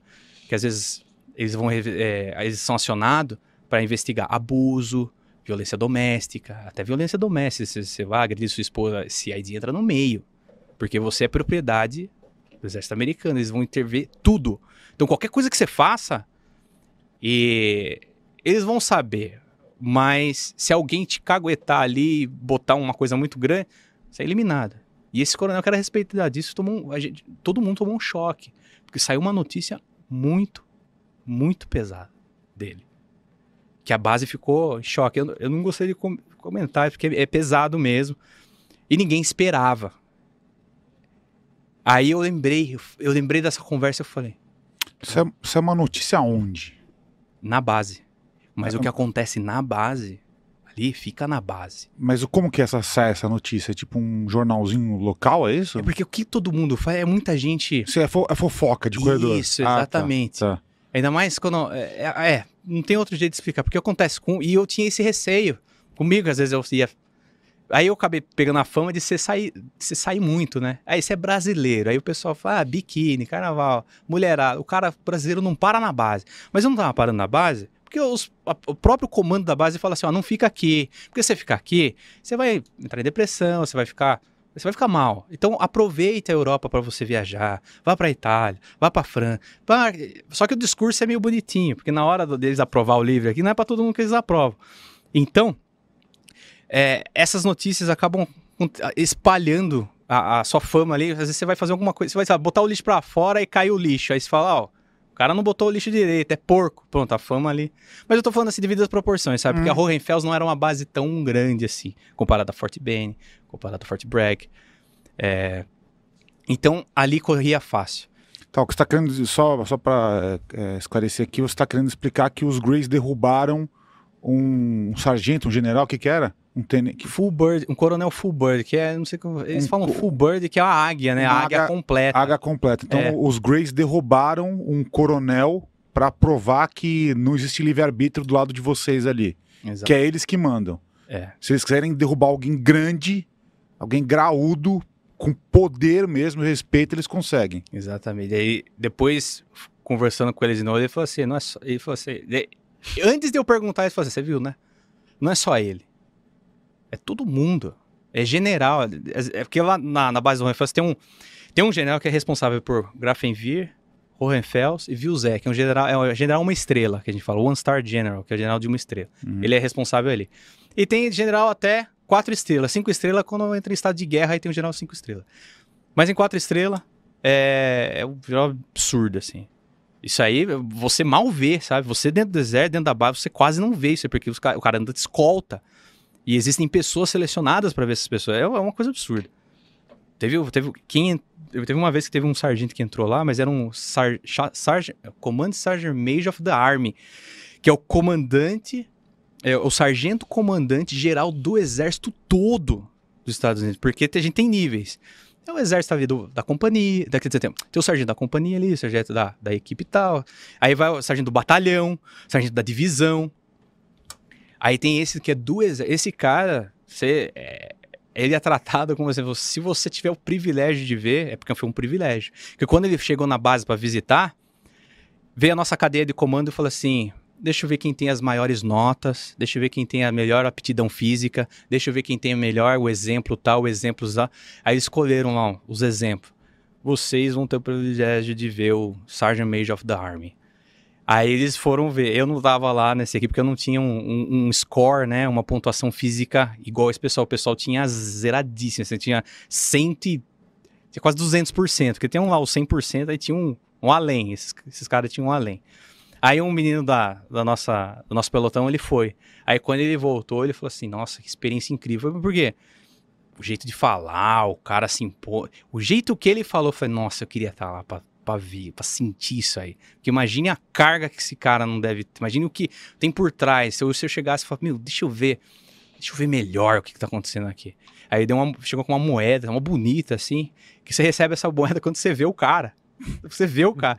E, ele, e esse cara chega. E, quando ele chega na base, ele chega com um escola, ninguém sabe o horário. Ninguém sabe o horário. Lógico, tem a cadeia de comando que só passa a informação, ó. Fiquem prontos tal, vocês vão ver fulano de tal. Ah, mas para que caminho ele vai fazer? Mas depois a gente ficou sabendo, o cara chegou de helicóptero, depois deu uma escolta ali e tal. Mas essas figuras, não só o Sargent Major of the Army, mas tem os General Estrela, aí esses caras, existe um, realmente uma energia pareceu um general, uma estrela lá, que era o general Aguto. Era meio oriental, assim e tal. Sentia energia ali também. Mas teve um general tipo, que chegou lá, no general duas estrelas. Um senhor moreno, assim, tá, mas muito gente boa. Todo mundo com medo e ele. Ah, levando, fazia dar risada tal. Mas tinha hora que, por exemplo, teve um, um menino que falou assim: Mas e as mulheres no exército? Ele fechou a cara. No exército não, as mulheres na infantaria, porque estava na polêmica a época, porque abriram slots para mulheres servir infantaria, até então não, não podia servir. Aí ele fechou a cara do tipo, aí eu senti aquela energia assim, tipo, não fale disso aqui agora. Aí eu já falei, não. Aí eu já tava conversando com ele, eu falei, não, não vou ver, eu não quero nem ver o melhor aqui. É isso que eu senti ali. Então a gente teve algumas presenças aí na base, só para complementar, que eu cheguei e falei, nossa, e civis, que eu via que era uma situação de obsediado. Para mim era. Tava. Tinha entidades ali em cima que a pessoa, de alguma maneira, ela atraiu a sintonia. É, perdão, ela entrou numa sintonia que atraiu aquilo lá. Não precisava nem de Grace. Mas é o que você está querendo dizer que o, não tem, assim, a, não tem nenhuma força hierarquia ali que conseguiria rivalizar. Eles poderiam derrubar quem eles quiserem, derrubar um general de três estrelas, um sargento de armas ali, geral do exército. É. é isso, essa foi a mensagem. Exatamente. Aquilo foi uma mensagem e falou assim: e quem é você? mas falou de uma maneira, mas não era intimidar, mas aquela. Nossa, era uma maneira de uma energia, de uma frequência que talvez eu não. Eu, sabe, você sente na Terra, mas você sente e fala: Meu, eu não sei se eu tô sendo intimidado ou se eu tô sendo atraído. Ou tô sendo assim. É, faz, faz sentido isso, então vou, vou ficar do lado dele. Era uma coisa que eu, que eu eu entrei num estado que eu falei, não, eu preciso de ajuda, eu não consigo, eu não consigo tomar decisão. É até estranho dizer isso. É lógico que eu não queria ir para esse lado, mas era, era tentação, era era desejos, desejos de você ter status, prestígio, tudo mais. E eu falo, eu falo abertamente porque todo mundo às vezes entra alimentando isso mesmo, alimentando um, uma certa parte do ego, uma certa parte dessas frequências. Mas só que daí eu lembrava de quem? Eu lembrava da minha mãe, lembrava do meu avô, são pessoas muito espirituais, eu sou eu tive uma projeção astral onde o meu avô falou comigo, falou assim, ó, faça sempre o bem. Essa é a mensagem, ele falou, faça sempre, eu sei que você não vai lembrar do resto do tempo que a gente passou junto. Ele me levou para um lugar maravilhoso, lindo, lindo, lindo. E ele chegou para mim, me puxou e falou: Você não vai lembrar o resto da mensagem, mas a mensagem é sempre faça o bem. E esse é um, é um lugar que, muito bonito que eu gosto. Eu lembrei disso. E eu lembrava disso, isso que me fez passar no Fort Benning, porque era cinco meses, você tomando porrada ali, todo aquele exercício físico, tudo mais. Tinha hora que eu olhava pra estrela e eu falava assim, ó, me dá força. Eu não aguentava mais, eles põem você no limite. E, e foi bom, sabe? Não falo que ah, foi uma tortura tal. Foi uma tortura na parte que eu tava sensitivo.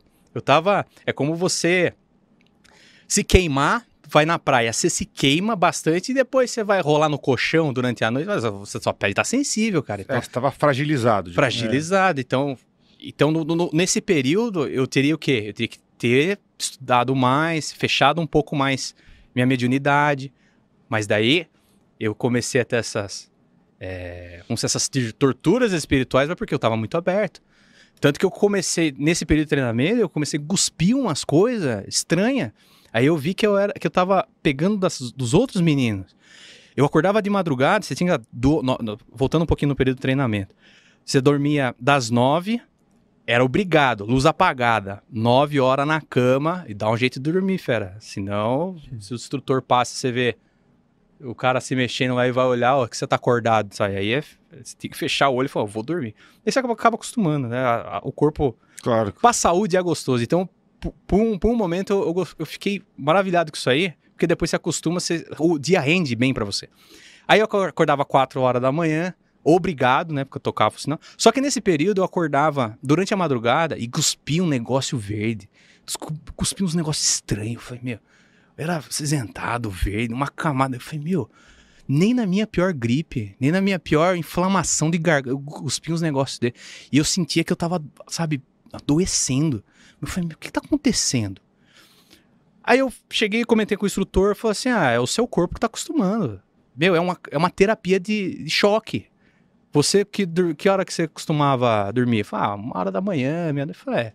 Meu, uma terapia de choque muito grande. Quando você tá no mundo civil, você vai fazendo isso aos poucos, na parcimônia. Ele fala, agora aqui é, ter- é- é choque. Por isso que ah, tem muita desistência. Só que eu vi que isso era um discurso deles. Mas eu senti energicamente que eu tava pegando dos outros meninos. Eu, eu tava machucando fácil. E o meu medo maior era machucar.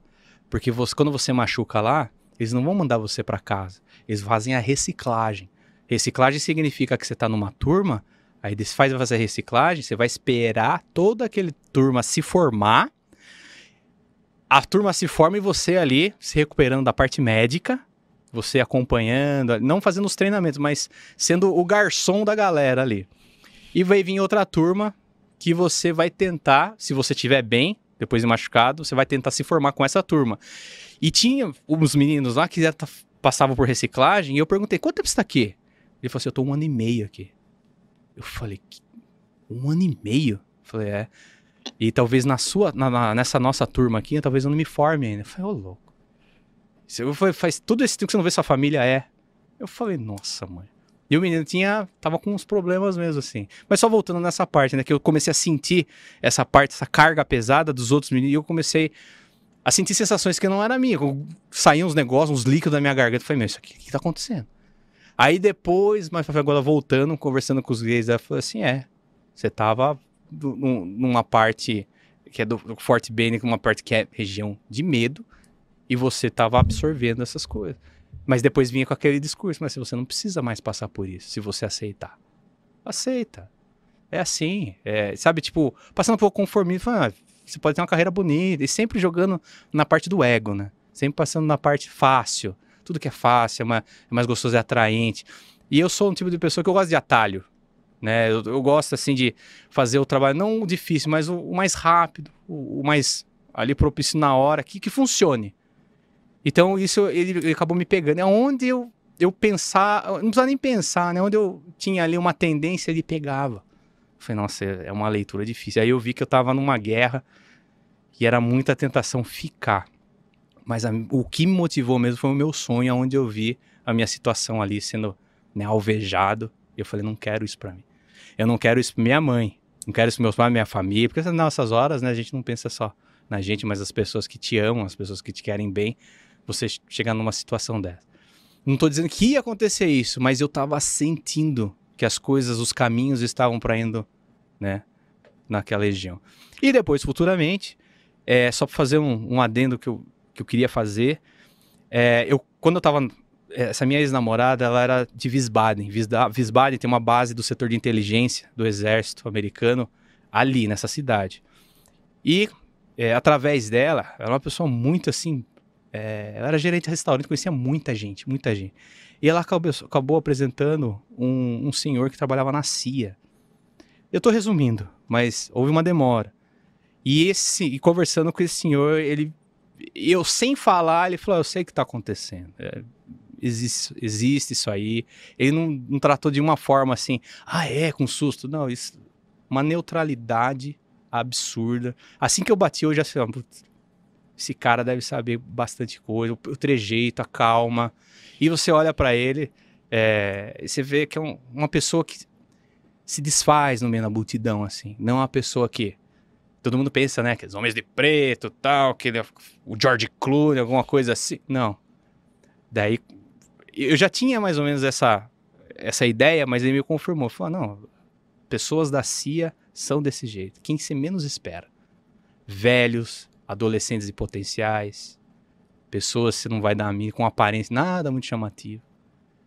São recrutados para esse tipo de, de, de, vários vários tipos de departamento que tem dentro da CIA. Daí ele. Eu, eu queria entrar mais, na verdade, no, no que eu tava passando lá. Falei, meu, o que, que é isso? Desde quando? Então, desde. Ele falava, desde faz tempo. Mas uh, as pessoas, se você falar isso, hoje em dia as pessoas não vão acreditar. Vai, vai ser um momento de chacota. É que depois de 2000, eu eu venho, eu tenho visto assim uns dois, três anos para cá que tem surgido bastante essas coisas do whistleblowers, né?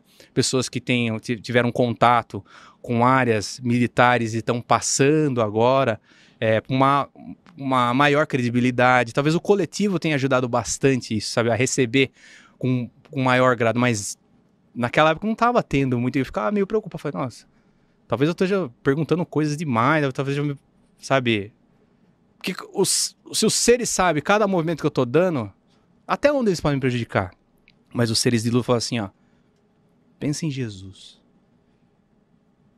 Não era nem entra na frequência tal, não sei o que. Eles só falavam, falavam assim. Aí eu pensava, meditava.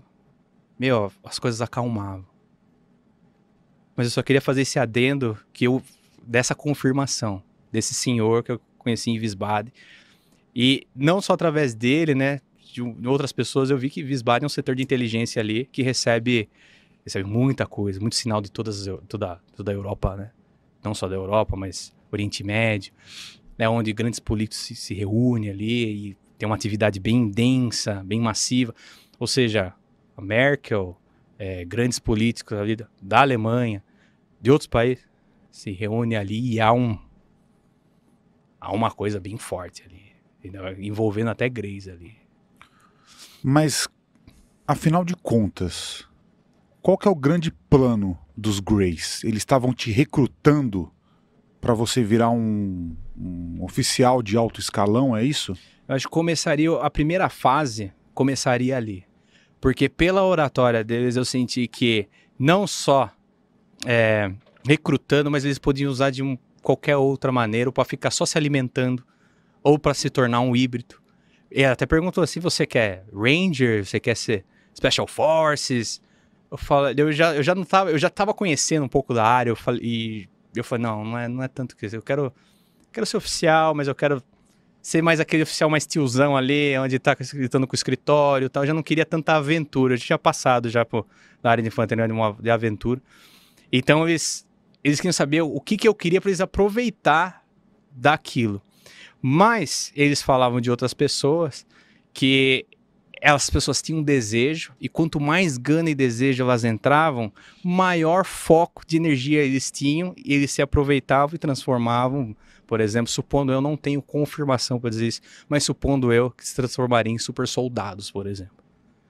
Eu vi um dos meus instrutores era não, não vou não vou falar o nome dele. Mas aqui, aqui ele era era fisicamente eu, era sobre-humano, assim. Ele, na hora de fazer exercício com a gente, ele fazia mil polichinelos sem parar, assim. Mas não era assim, polichinelo assim, é, um, dois, era aquele assim, um, dois, era uma, é uma cadência duplicada. Fazer mil e ele não demonstrar um suor, um olhar de dor, e olhando para você na 800 e chamando a gente de fraco. Ele, ele, tinha, ele, ele, era grande. Aí ele tirava às vezes o cap, você via aqui assim, ó, esse globo da temporal, aqui temporal? Tempora. Uhum. umas veias. Eu não tô falando assim, o cara pode ter conquistado naturalmente, tá? Pode ter conquistado. A gente vê gente por ali. É que a gente tá tão preso na história aqui que a gente tá até imaginando ó, as veias alienígenas impulsando. Aquele cara, naquele, naquele curso que ele ministrou pra gente, ele ganhou prêmio, um, um prêmio máximo de melhor drill sergeant. E realmente, o cara foi.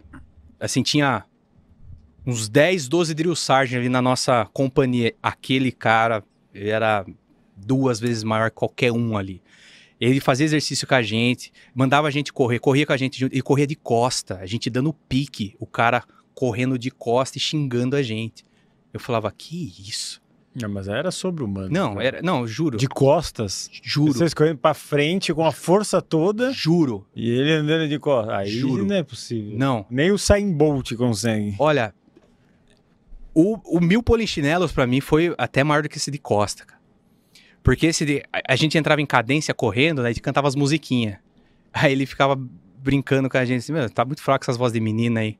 Canta alto assim. E cantava a música alta, aquilo reverberava. O cara lá atrás, lá no- não sei da onde escutava. Eu achava. Não, isso aqui, juro bem, é aquele, aquele cara. E tanto que ele era fazia parte dos Rangers, né? Ele era oficialmente do segundo batalhão dos Rangers, que é, é assim, quando você classifica para Rangers, você assim, tô classificado, tem a carteira, só que você precisa ser contratado ali. Se você, ó, então, deixa eu ver. Olha aqui o seu documento, ah, não, você, é bom mesmo, você é, não é só tem a carteira dos Rangers, mas você é bom, então você vem para esse batalhão. Então a, a pessoa que tem ali marcado o batalhão já tem um diferencial, mas aquele cara tinha ou tinha um outro ali, outro Jill Sargent que ele era sniper do terceiro batalhão de Rain. Que ele era bom, muito bom, mas esse cara era, era além. E eu, eu tive a sorte de observar ele de perto, que tinha muitas coisas, esse do correr, o mil polichinelos. A gente às vezes saía de madrugada, às vezes tinha um, um percurso que a gente tinha que fazer para bater o bater como se fosse um ponto de guarda. A gente acordava e via ele, acho que ele fazia questão para mostrar mesmo. Ele fazia uma academia dele ali puxando uns pesos absurdo, absurdo. E a gente falava assim, é de madrugada, né? A gente falava, bom dia, bom dia, Adrilson. E quieto, assim, só comentava, mas aqueles pesos ridículos. Tinha um, um, um ex-jogador de futebol americano na nossa equipe, na nossa, no nosso pelotão, em treinamento com a gente, que formou com a gente, chamado Babin. Eu até brincava que a gente chamava de Baby e ficava ferrado da vida. Aí o Babin, o Babin era enorme. Ele tá, ele tá nessa foto aí que, que eu mostrei, na nossa turma. Ele era muito grande. E ele sempre passou por. Atleta, atleta, atleta geral. Aí ele falou assim, ó. Ele tava, ele tava quieto, eu falei, o que, que foi? O Drill Sargent fulano de tal é um monstro. Eu falei. Eu falei, não, eu falei, fico até aliviado não é só eu que eu penso isso. Eu falei, eu falei, ele falou, bueno, na- no futebol americano a gente passou por tantos treinos, tantos assim, a gente é arregaçado. Porque no futebol americano, eles, não só no futebol, mas no nos esportes americanos, eles não têm essa conduta do recupe- da recuperação. Você vai. É, existe um. Esse, como vou dizer? Esse ditado, esse, essas frases. Existe tudo um tempo para você, do seu corpo se adaptar. Não. A- o ditado deles é assim: é da sua vontade. Você tem vontade? Então você vai ser o melhor do mundo. Você vai ser.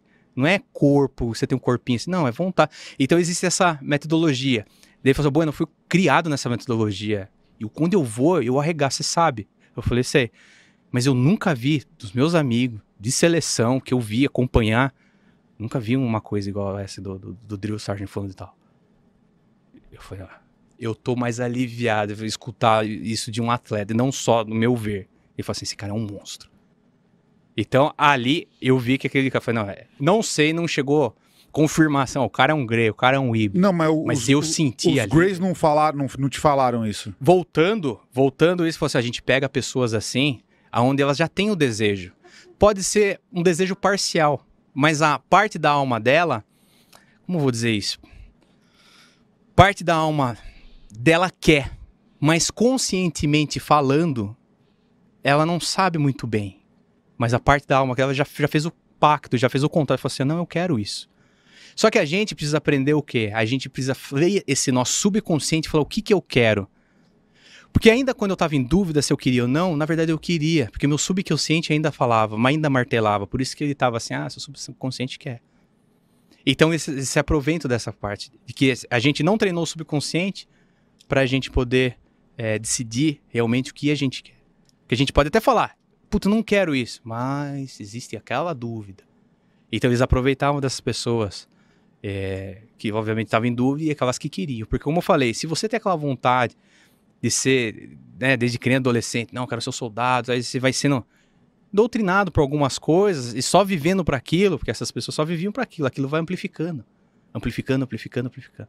Mas como eu tô dizendo, existem essas pessoas e existe também a parte boa, a parte comunitária que ajuda dentro, que, que os exércitos americanos, então as forças armadas também ajudam, tá? Eu estou falando que existem pessoas que entram pro lado negro lado negro da força.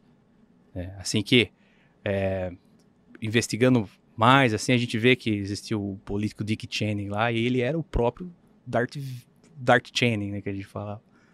Que esse cara, ele tinha influência, influência enorme, assim, dentro dos Grey. Que foi uma, um, eu digo ele porque todas as informações, operações secretas, todas as movimentações de forças armadas, tudo cai numa fonte só, que é ele.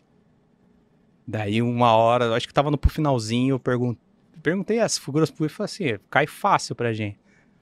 Até, até você tava vendo até alguém, né? Eu porque eu, às vezes eu ficava no computador dando uma olhada e você sabe, né? Você até você brinca, né? Que, que você mensagem que você, que você ouviu pelo, pelo YouTube, né? O Dart Channing, né? E falava, brin, brincou. Eu falei, nossa. Então, ficou uma figura que causou a guerra no, Israel, é, no Iraque. Achou, achou, disse que, que existia armas lá, mas não existia. Então, ele foi o articulador de muitas coisas que envolviam né, guerras. É um articulador. Então era um, um pivô central ali deles.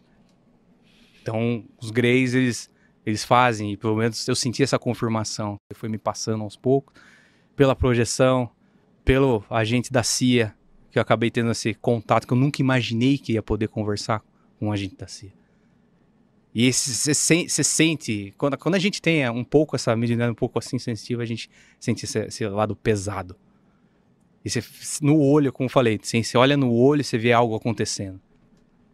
Daí, eu, depois, estudando com a egrégora boa da base, o Eiffel falou assim: é, é isso mesmo. Só que aos poucos, porque não, a, os seres humanos não estão acostumados com a frequência, a frequência onde é para estar, tá, ainda mais num lugar cheio de lama. Como que você vai estar tá sempre limpo num lugar cheio de lama? Então você tem que tá, tá, aprender a se limpar primeiro, aprender a estar tá limpo, para depois entrar no, no lamaçal e saber como que você vai se comportar dentro do lamaçal. Então eu me sentia ali dentro de um lamaçal e, e, e perdido. Mas de uma hora, outra eu ficava bem, mas eu ficava mal. Eu ficava bem, eu ficava mal, eu ficava oscilando. Como é que você conseguiu sair disso no final das contas? Aí o meu contrato foi vencendo, né? Hum. Aí foi vencer e eu fiquei tentado para algumas coisas a por a outra parte, né, me tentar a estender o meu contrato. Mas daí eu falei, não. Se eu estender o contrato, eu lembrava do sonho. Pai fala, ah, então você pagou pau por causa de um sonho. Eu falo, se for essa palavra, sim. Porque quem faz projeção, quem tem o contato com outras dimensões, se sente uma certeza tão absoluta que é a certeza absoluta de quando eu nasci, quando eu era adolescente. Eu falei assim, meu, eu não sou desse mundo. Eu, não existe uma vida só, existe, eu, eu nasci com essa certeza. É, graças aos meus pais eu tive uma é, um exemplo de religiosidade onde eles falaram assim, ó, seja o que você quiser, não me impôs nada. Porque eu, eu no, meu, no meu eu já sentia assim, existem coisas a mais. Eu, existe, eu só preciso de uma comprovação. Aí a minha mãe veio uma história que ela viu e ela, tadinha, ela ficou frustrada com essa situação, porque ela viu, era década de 80, quem que ia acreditar, né? Ela e uma amiga dela, as duas viram junto. Minha mãe falou assim: Fulana de Tal, você viu o que eu tô vendo? Não, você tá vendo o que eu tô vendo? Assim, tô vendo. E aí? Acho que ninguém vai acreditar. Ela passou 50 anos trabalhando na enfermagem, minha mãe, e viu muitas coisas do hospital, mas isso ela teve, ela viu um fenômeno ufológico. Fora ali, um janelão, uma, uma bola grande laranja descendo ali e tal. Isso na cidade de Sorocaba. E minha mãe ficou com isso guardada para ela, ela não contava, até uma hora que ela extraiu, porque eu fiquei tentando extrair. E de homenagem a ela, eu falei, meu, é, o que aconteceu comigo, aconteceu com ela, eu estou disposto a falar, e seja qual for a reação. Mas existe isso. Eu vi, eu senti. Isso é, é real, essa influência dos greys, brancos, altos. É igual a gente vê os whistleblowers colocando. é, colocados em posições, né? Que eles já trabalharam nas- em entidades de, de Forças Armadas, eles contando, é, como a gente fez pelos nomes whistleblowers, eles contando essa influência ufológica alienígena dentro das Forças Armadas Americanas. E isso eu vi, eu senti, não foi delírio. Isso é, é real. É, no final das contas, você conseguiu desvendar, né? Quer dizer, você viveu e conseguiu juntar todas as milhares de peças para desvendar uma grande conspiração, né? Alienígena, infiltrada.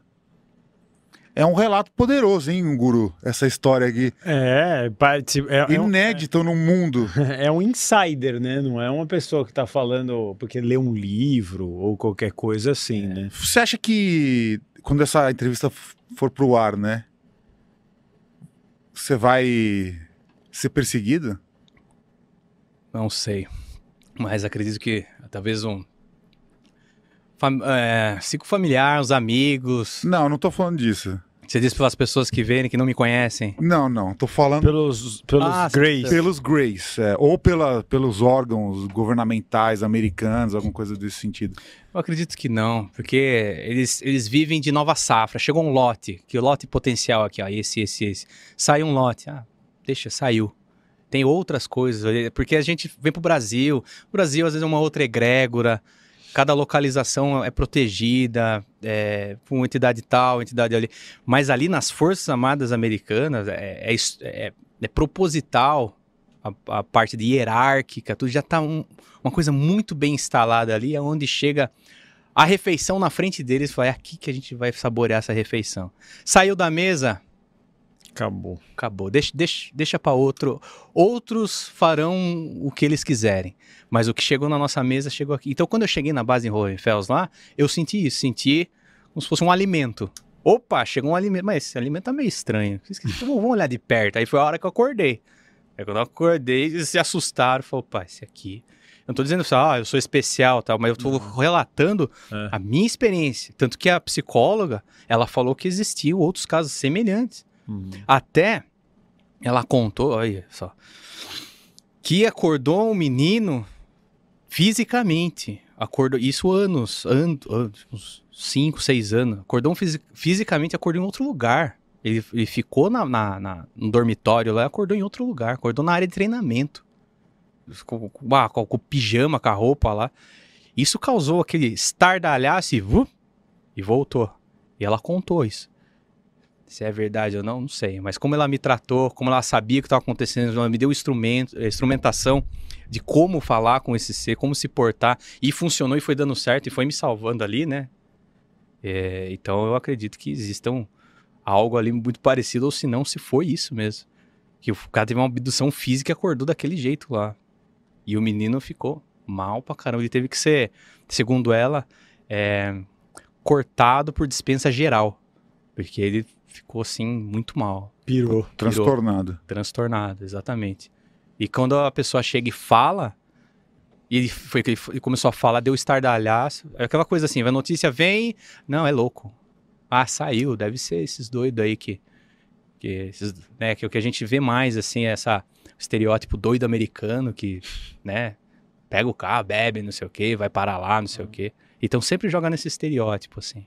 Não que não aconteça, pode acontecer, mas é muito fácil, né, você jogar ali Então o interesse deles está mais pra lá do que pra cá, provavelmente, né? Exatamente. Aqui, Não, que, que, que, quis dizer o que mais com para os isso? Estados Unidos, para Alemanha do que para o Brasil. é, são áreas de Ah, atuações. deve ter mesma, deve ser, deve ter a mesma coisa.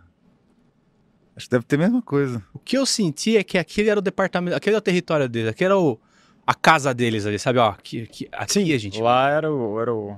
É, eu não senti que nenhum momento que eles assim, ó, a gente vai perseguir você no Brasil, a gente vai mandar alguém. nos-" Não, era o, o lote que chegou ali, se interessaram. Carne nova. É, tanto que no final, eles falaram assim, ó, então não vai ser você, tá? Já que você tá desdenhando e tal, vai ser o fulano de tal. Que ninguém imaginava que ele seria. Aí depois, recentemente, eu fui olhar assim, né, como é que ele tá tal, e o cara acendeu, meu. Acendeu onde ele tava com uma fama baixa, ele tinha mu- muitos processos ali de mau comportamento. E o cara acendeu e, e chegou. Agora, se eu tô falando. Virou oficial. É, é oficial. Virou, virou capitão. Virou capitão. E, e quando eu olhei, eu falei assim: não vou, de Deus, eu não quero desmerecer o cara, pode ser e tal. Mas quando a entidade falou assim: ó, você vai ver o que vai acontecer com ele. Porque ele já ele quer. Ele quer. E virou. E foi indo e caminhando. Mas, como eu disse, pelo amor de Deus, cada um na sua, na, na sua área, que seja muita luz, muita iluminação no perfil. Eu só tô contando esse episódio em particular. Que o ser chegou e apontou. É, se, ver o se um- se uma entidade alienígena te fala que tem um, um humano manipulado que vai ascender na hierarquia militar do exército, isso acontece, É, É no mínimo- suspeito, É. não é? É porque pode parecer que eu tô desmerecendo o cara. O cara era Cara, não tão ruim. Eu falei, se eu não fosse a entidade alienígena, você nunca chegaria aí, entendeu? Ah, Não é, não é bem por aí, assim. Mas o que eles colocaram pra mim foi assim, a gente escolhe, não. a gente coloca, a gente faz é, base subterrânea, a gente faz chacota de pessoas que vão tentar falar a verdade. Então, Derruba, né? derruba. Aham. E, e depois, conversando com o rapaz, assim, falou assim, é assim mesmo. Caramba. E ele, ele falou assim: adivinha quem faz a ligação social para as pessoas? Daí eu fiquei assim: ligação social. Ele falou assim: ele falou assim, existe um método que é assim: os whistleblowers eles vão lá e começam a dar. Pera, começam a falar. Whistleblower, não sei como que eu falo, os, os X9 do bem, né? Vamos dizer assim. Whistleblower Whistleblowers. É o. são os, os espiões. Não, a pessoa que. cara que cagueta. Isso, né? cara que. O cara. Cagueta, o que que é? Um es- um espião? conta uma coisa que não pode. Informante, informante. 71, né? Não, um informante. Não, mas do, Não é do isso? mau sentido, né? O Edward Snowden. Ele é um whistleblower.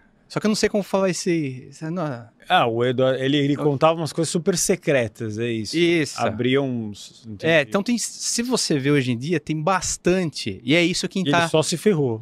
É, só se ferrou. E, e olha que ele não. Não é que contou, ele só deu um. um Uma palhinha do negócio. é, não, ele deu um aparelhinho pros repórteres, né? Pro casal de repórteres. sim, deu ele é. lá, falou, ó, pra eles, né? Falou assim: ó, eu tenho isso aqui. O que vocês quiserem fazer, vocês fazem. E fez isso. E ele não contou, por exemplo, em uma casa, ele não contou o equipamento, vamos dizer assim, o encanamento que a casa tem. Mas ele só apontou que a água tá caindo naquele balde ali. Mas... Mas ele não contou o tipo de encanamento, não contou esses detalhes. Ele só falou isso. Só por ele ter feito isso, já deu essa bomba. Ó, é mesmo. E depois, quando saiu essa bomba, outros whistleblowers colocaram informações e acabaram associando a ele. Tanto que ele, ele deu uma entrevista ele fala que ele se sente muito mal e fica até com raiva e fala assim: ó, eu fiz isso, mas essas outras 10 coisas não fui eu. Isso aí foi a onda que os whistleblowers. Caiu na conta dele. Isso, né? caiu na conta. Porque aquilo foi o caso que. É, É ficou um na del- mídia. delator. Tipo uma delação premiada aqui no Brasil. É, pode ser. Não é isso? Uma delação premiada. De É. coisas extremamente secretas. Ultra secretas. Mas Aham. os- daí os outros acabaram aproveitando essa onda e foi, mas, né, só dando essa, é, essa parte aí. Mas o que a gente tava falando? Eu perdi, eu acabei contando os whistleblowers, né? Não, mas então, mas aí, nesse caso, então, vamos lá. Só pra gente concluir aqui, para que a nossa audiência não tenha dúvidas do que estamos falando aqui, não é? Você é um, um militar serviu no exército americano, foi enviado para a Alemanha, para a OTAN, e viu de perto tudo como funciona o controle alienígena eh, do exército americano. Então você afirmaria hoje, com toda a segurança, de que o exército americano é manipulado e controlado por entidades alienígenas, por Grace. Eu vou além disso. As Forças Armadas. Não só o Exército. As Forças Armadas tem o Exército, Marinha, A Marinha. aeronáutica. a Aeronáutica, os Fuzileiros. Principalmente a Aeronáutica e a Marinha. Mas a questão de energia, eles acabam pegando tudo. Onde tem uma energia que eles gostam, eles vão lá. Eu acho que isso que acaba a gente levando para os obsessores, a língua mais espírita da coisa, né? Que a gente vê que tá tudo ali, tá tudo juntado. Então, sim, ali as Forças Armadas foi um, um método construído para servir eles Para escravizar a raça humana. para escravizar, para fazer Subjugar. subjugar, aproveitando muito das, das mazelas humanas, assim, né? da- dos vícios. Porque o que entra, sem, parar, sem falar do complexo industrial militar, né? Que entra muito dinheiro. Numa base Hohenfels ali, por exemplo, entra muito dinheiro, assim. A gente fazia treinamento, né? A gente tinha um determinado... Por exemplo, para nosso pelotão com 20 pessoas, 2.000, 2.500 munições era o suficiente. A gente recebia 8 mil munições, a gente não sabia o que fazer com elas. O nosso tenente, nosso capitão falou assim, ó, tira para cima. Meu, a gente já tinha passado assim, você passa um bom tempo a gastar 2.500 munições com uma, uma gente de 20. Você gastar 8 mil, juro pra você, a gente ficava atirando cima, porque tinha que gastar aquilo, porque daí você gastava as 8 mil, ô, acabou as 8 mil, manda mais 8 mil. Então, você já via assim, meu, tem muito dinheiro entrando. E pra você chamar um exército italiano, quer dizer, o exército italiano se interessava, ó, a gente quer treinar com vocês tal. Eles pagam, né? A Itália paga, o exército, sai uma verba para receber, a gente receber os italianos lá e dar treinamento. Pra... Então, ou seja, o que eu estou resumindo é que existe muita, é, muito valor monetário ali, sai muito dinheiro para cá, sai muito dinheiro para lá. Então, Deve ser algo inimaginável, né? Deve É ser só- algo infinito. só em Hohenfels, o pátio de Apache que tinha lá, se eu olhava aquele pátio É, cheio, Apache são helicópteros de guerra, né? os melhores, assim. Aquele do Rambo. É, e tinha É, o do Rambo. É isso Os, mesmo. os mais impressionantes eram os Chinooks, lá, que eram a, a a na- a aeronave que leva é, É um cargueiro, né? cargueira, É. leva tropas. Aquele que tem duas hélices. Isso. Chinook. Esse é legal esse helicóptero. É, é, sabe, não vou É gigantesco, é, o tamanho, um helico- tamanho de um avião, né? É, bonito, e é grosso, assim, grossão, assim, É. é. até bonito de fala, nossa. Mas daí você pensa, quanto dinheiro tá isso aí? E na base tinha bastante. Só pra decolar. É, tinha, chegava veículos, mas chegava assim, ó, tá tendo uma frota aí de mais 30 veículos. Chegava, você fala, nossa. A gente tinha treinamento lá, onde existia o avião cargueiro especializado para soltar a- os veículos leves, as Humvees, né? Então ela solta, ela vinha lá, saía do aeroporto, carregada de umas três Humvees lá, e soltava esses veículos com paraquedas. Aí, caía, às vezes o paraquedas não abria, caía, pá, ah, caiu, né? Dava um bochicho, ah, outra aí. Meu, é caro pra caramba aquilo. Só o- o- um, um soldado militar, só de vestimenta, ele tem 20 mil dólares. Na minha época, equipamentos estão sempre assim, evoluindo. Mas na minha época, o valor que você tinha, que você tem, uniforme, coletinho, uma é, um, um negócio de bolsa aqui para você colocar é, negócio, é, médico, negócio médico. Toda a paramentalha, se você fazer o cálculo ali, é, é 20 mil, 20 mil dólares, assim. Sem falar nos equipamentos extras, você vai para uma missão meio tal, aí você vai receber mais equipamentos. E esses equipamentos são caros. E equipamentos assim que. Eu, eu tive, eu falo privilégio de ver, porque é uma coisa que eu acho que não sei se eu vou ver tão, tão cedo, sabe? Drones do tamanho de uma mangava, assim. Drones do tamanho de uma libélula. E a gente usava drones lá. E eu falei assim, meu, eu tô, eu tô imaginando os drones, aqueles, né? As aranhonas grandes lá voando. Mas uns drones que você controla, que, sabe, como se fosse mosca. Isso aí é. é- Eu não sei se eu vou ver aí. Eu acho que eu com 60 anos talvez chegue pra gente, né? Mas como eu falei, eu sou meio ruim de tecnologia. Talvez até exista, porque existem drones pequenos assim, né? Pequenos, né, menores. É, tem, tem, mas tamanho de uma libélula. Libelo, mamangá. Que eu, eu até Não olhei. sei nem o que é uma mangava. eu, eu até O que é uma mangava, guru? Não sei, ele que falou. É, que tem- fruta é essa? É uma fruta? Não, você, eu achei que você sabia. É que sou de Sorocaba, né? A gente Ah. fala mamangá e a gente tem. Até brinco com a. Até brinco com a Aline. É. É um besouro gordo. É uma Ah, uma vespa. vespa. De maracujá. Isso, obrigado. Tá bem pequeno, então. Muito. Não, é uma vespa gorda. pelo que eu É, ela é Não, sim, mas é. Como é que é ser o um nome? drone. Manguava? Mamangava. Aparecia muito pra gente Vou pegar lá. aqui. É, Mamangava. é, eu tinha, quando era criança, tinha medo da mamangava ali, porque era vespona de maracujá. Ela sempre tá pulverizando ali o maracujá. E eu falei, nossa, Ah, pode crer, já vi essa, essa bichona aqui. Gorda, é gorda, é, mamangava. ela passa. Pode crer. Você fala, nossa, mamanga. É. E eu, eu remeti a mamanga porque passava mais ou menos com esse barulho e era desse tamanho. Tinha um menino lá que era o. é, o nome dele era Short. Né? Ele era franzininho, então a gente ia tirar sarro, né? Falou assim: ah, esse cara aí não aguenta a atividade física. Mas ele era muito inteligente. Então nosso tenente colocou ele para controlar os drones. Os drones faziam na área de treinamento lá. E, uma, e ele falava dos drones e eu assim: ah, para. Não, você tá, você tá, tá de brincadeira, não é? Aí ele chegou uma vez dirigindo um carro lá e mostrou nas maletas pra gente lá os drones. Daí eu fui, por isso que veio uma mangava, porque era igualzinho uma mangava, até meio espelhado. Não sei se a imagem você tá vendo, né? Uhum. Ele é meio É, polida, assim, é, né? ela brilha. E eu falei, nossa, foi uma... e pra explicar mamangá pros caras lá, né? Eu- eu- eu- É, aí eu falei, nossa. É. Mas. é, E, te- e foi a primeira vez que eu tinha visto óculos também de visão térmica, infravermelho. Eu fiquei, os caras até davam risada, o pessoal mais veterano falava a alegria do Bueno lá. E eu pegava o óculos, ficava, nossa, que legal, eu vou no banheiro com isso aqui, deixa eu ver. E ficava olhando. Então, visão térmica é normal. Alta tecnologia. Alta. Aliás, a maior que, se, na- na- que existe na face da Terra. né? Exatamente. Tirando os Greys. E isso tava num nível de infantaria normal. Como eu falei, você vai lá, os Rangers recebem equipamento mais top, Special Forces mais ainda. Aí tem a Força Delta, o Comando Delta. O Comando Delta, que é a elite das elites, não só do, do exército americano, mas ele pega outras, outros países também. Eles pegam os melhores dos Delta melhores dos Forces. melhores. Delta Force, esse aí é o, é o que... É pouco se fala disso, né? É Nem pouco. filme muito. É, às vezes Delta aparece um Force. filme Delta Force lá com o Jean-Claude Van Damme. abrindo, abrindo espacate, assim, Delta Force. Tem o, o do Braddock. O Braddock, É, o Braddock. Mas é clichêzão, aquilo é muito. É divertido, é legal pra caramba. Nossa, eu me divirto muito. Eu sou muito fã dos 80.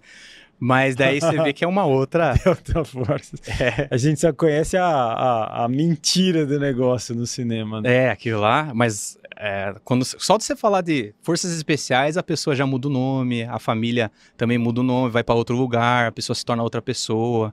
Então tem departamentos dentro da Força Armada Americana que ela faz isso. Ela mexe a identidade da pessoa.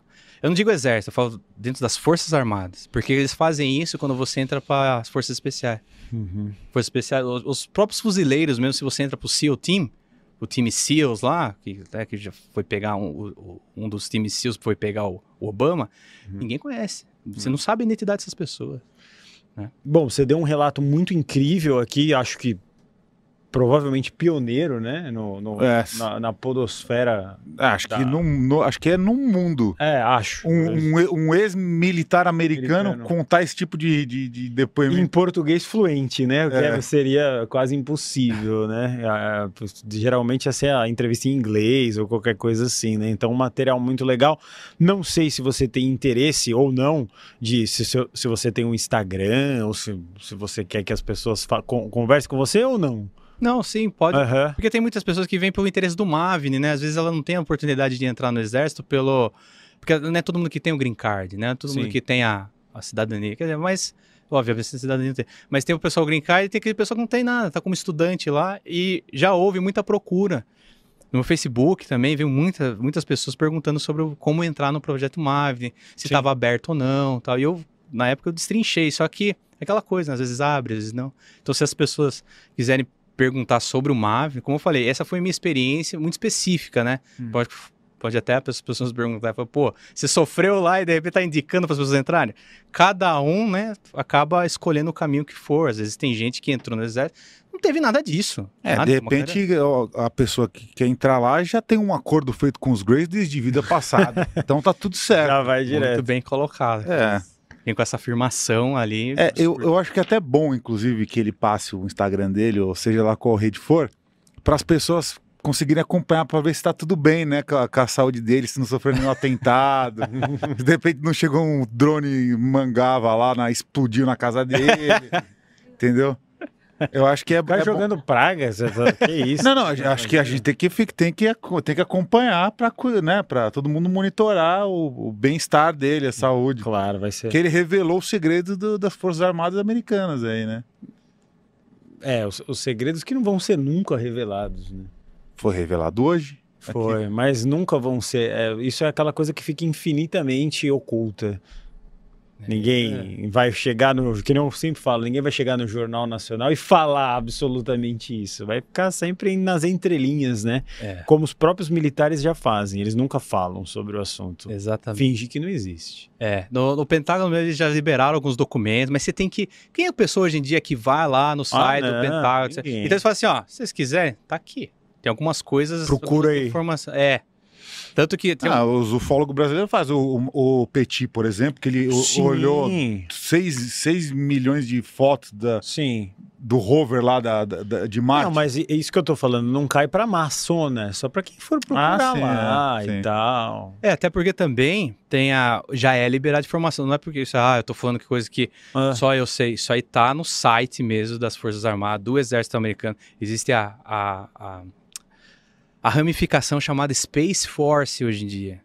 Que eles já colocaram direto e claro, tudo que cair do céu, tudo que for constatado que seja fora do espaço, astronomicamente, existe essa força agora, Space Force, para investigar. É ela que é acionada, não vai ser mais exército, não vai ser marinha, não vai ser aeronáutica. A aeronáutica tá lá com o avião.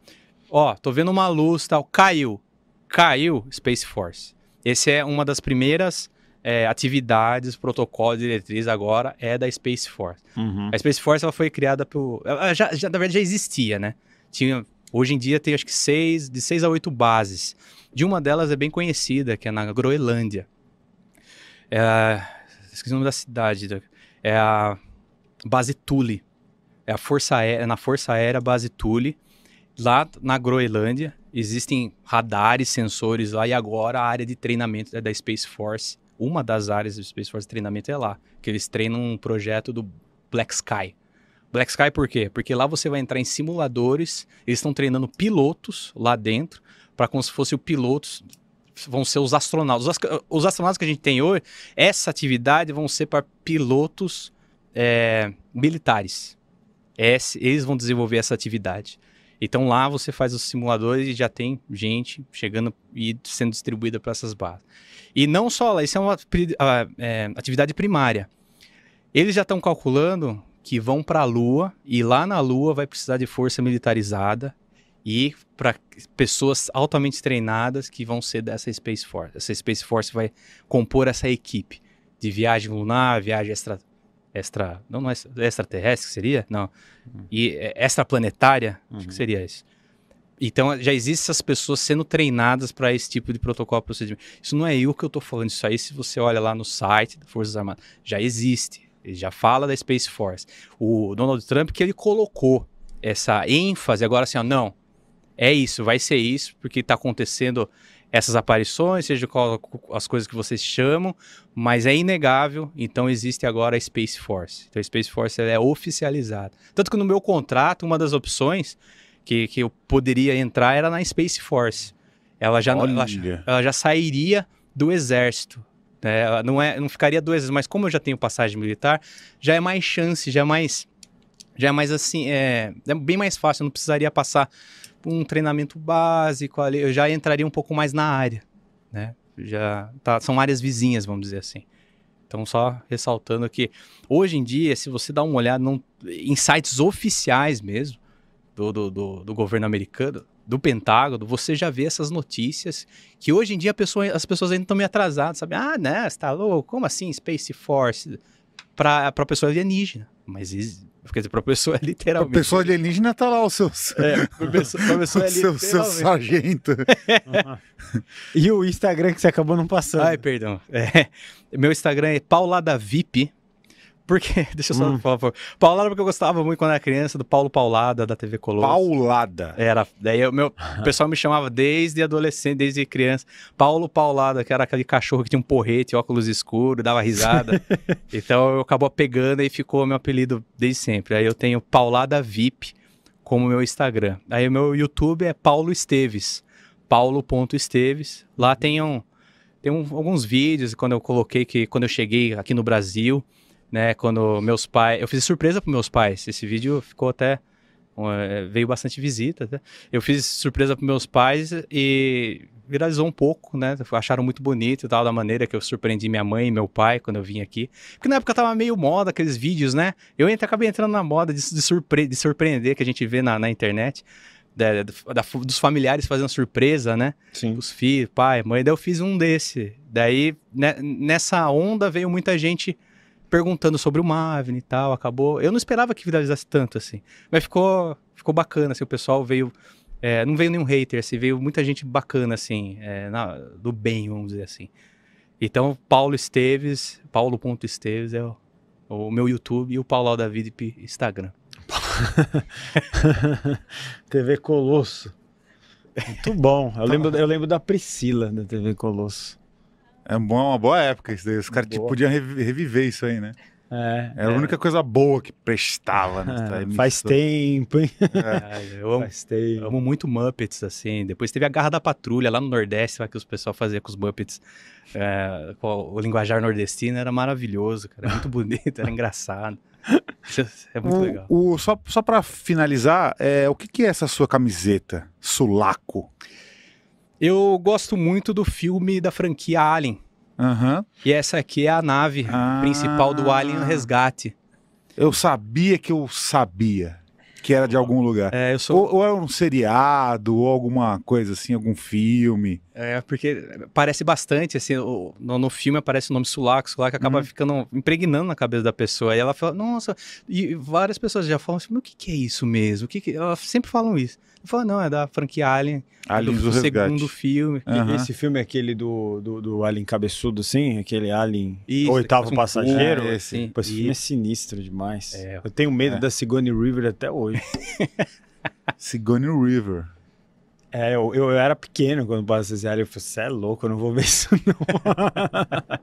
Boa, muito Dá uma, bom. ele baba, né? Assim, é. feio demais aquele É. Alien.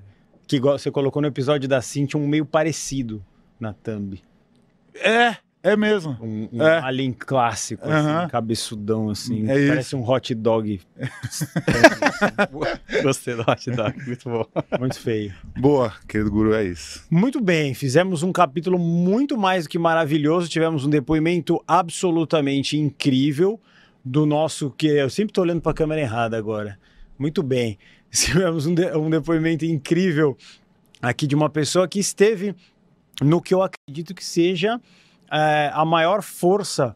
Com certeza, força no sentido literal mesmo, de dar porrada. Ninguém vai se meter com o exército americano. Acho que ninguém, ninguém é o exército mais preparado, mais temido, mais bem armado, com maior tecnologia. Muitas pessoas falam da NASA. Isso eu vi o Space Today falando.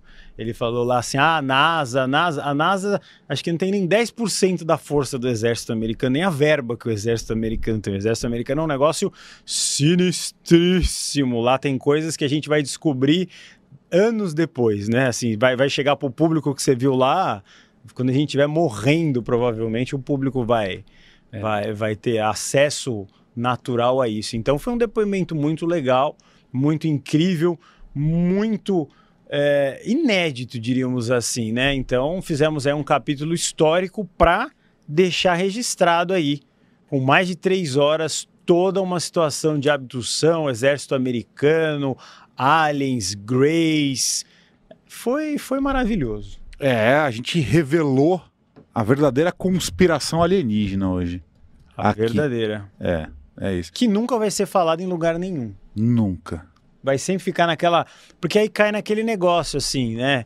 É, não, não- não- como você falou, uma parte ali, é melhor você não falar nisso. Né? Finge que você tá meio lelé, não sei o quê, porque todo mundo É. bota nesse. Seu olho está ruim. Não, não, não É. tá não. Seu olho Tá está ruim, tá ruim, tô não falando. Tá, do- pô, chefe, tá bom aqui. Não, não. Tá ruim. Tá ruim. E tá mesmo. então esse episódio não existiu. Tá tudo que vocês É. viram vai ficar aí. Vai ficar gravado, né? Então tirem suas próprias conclusões. É, e pra finalizar, nos bastidores, a gente vai comer comida de exército aqui, ó.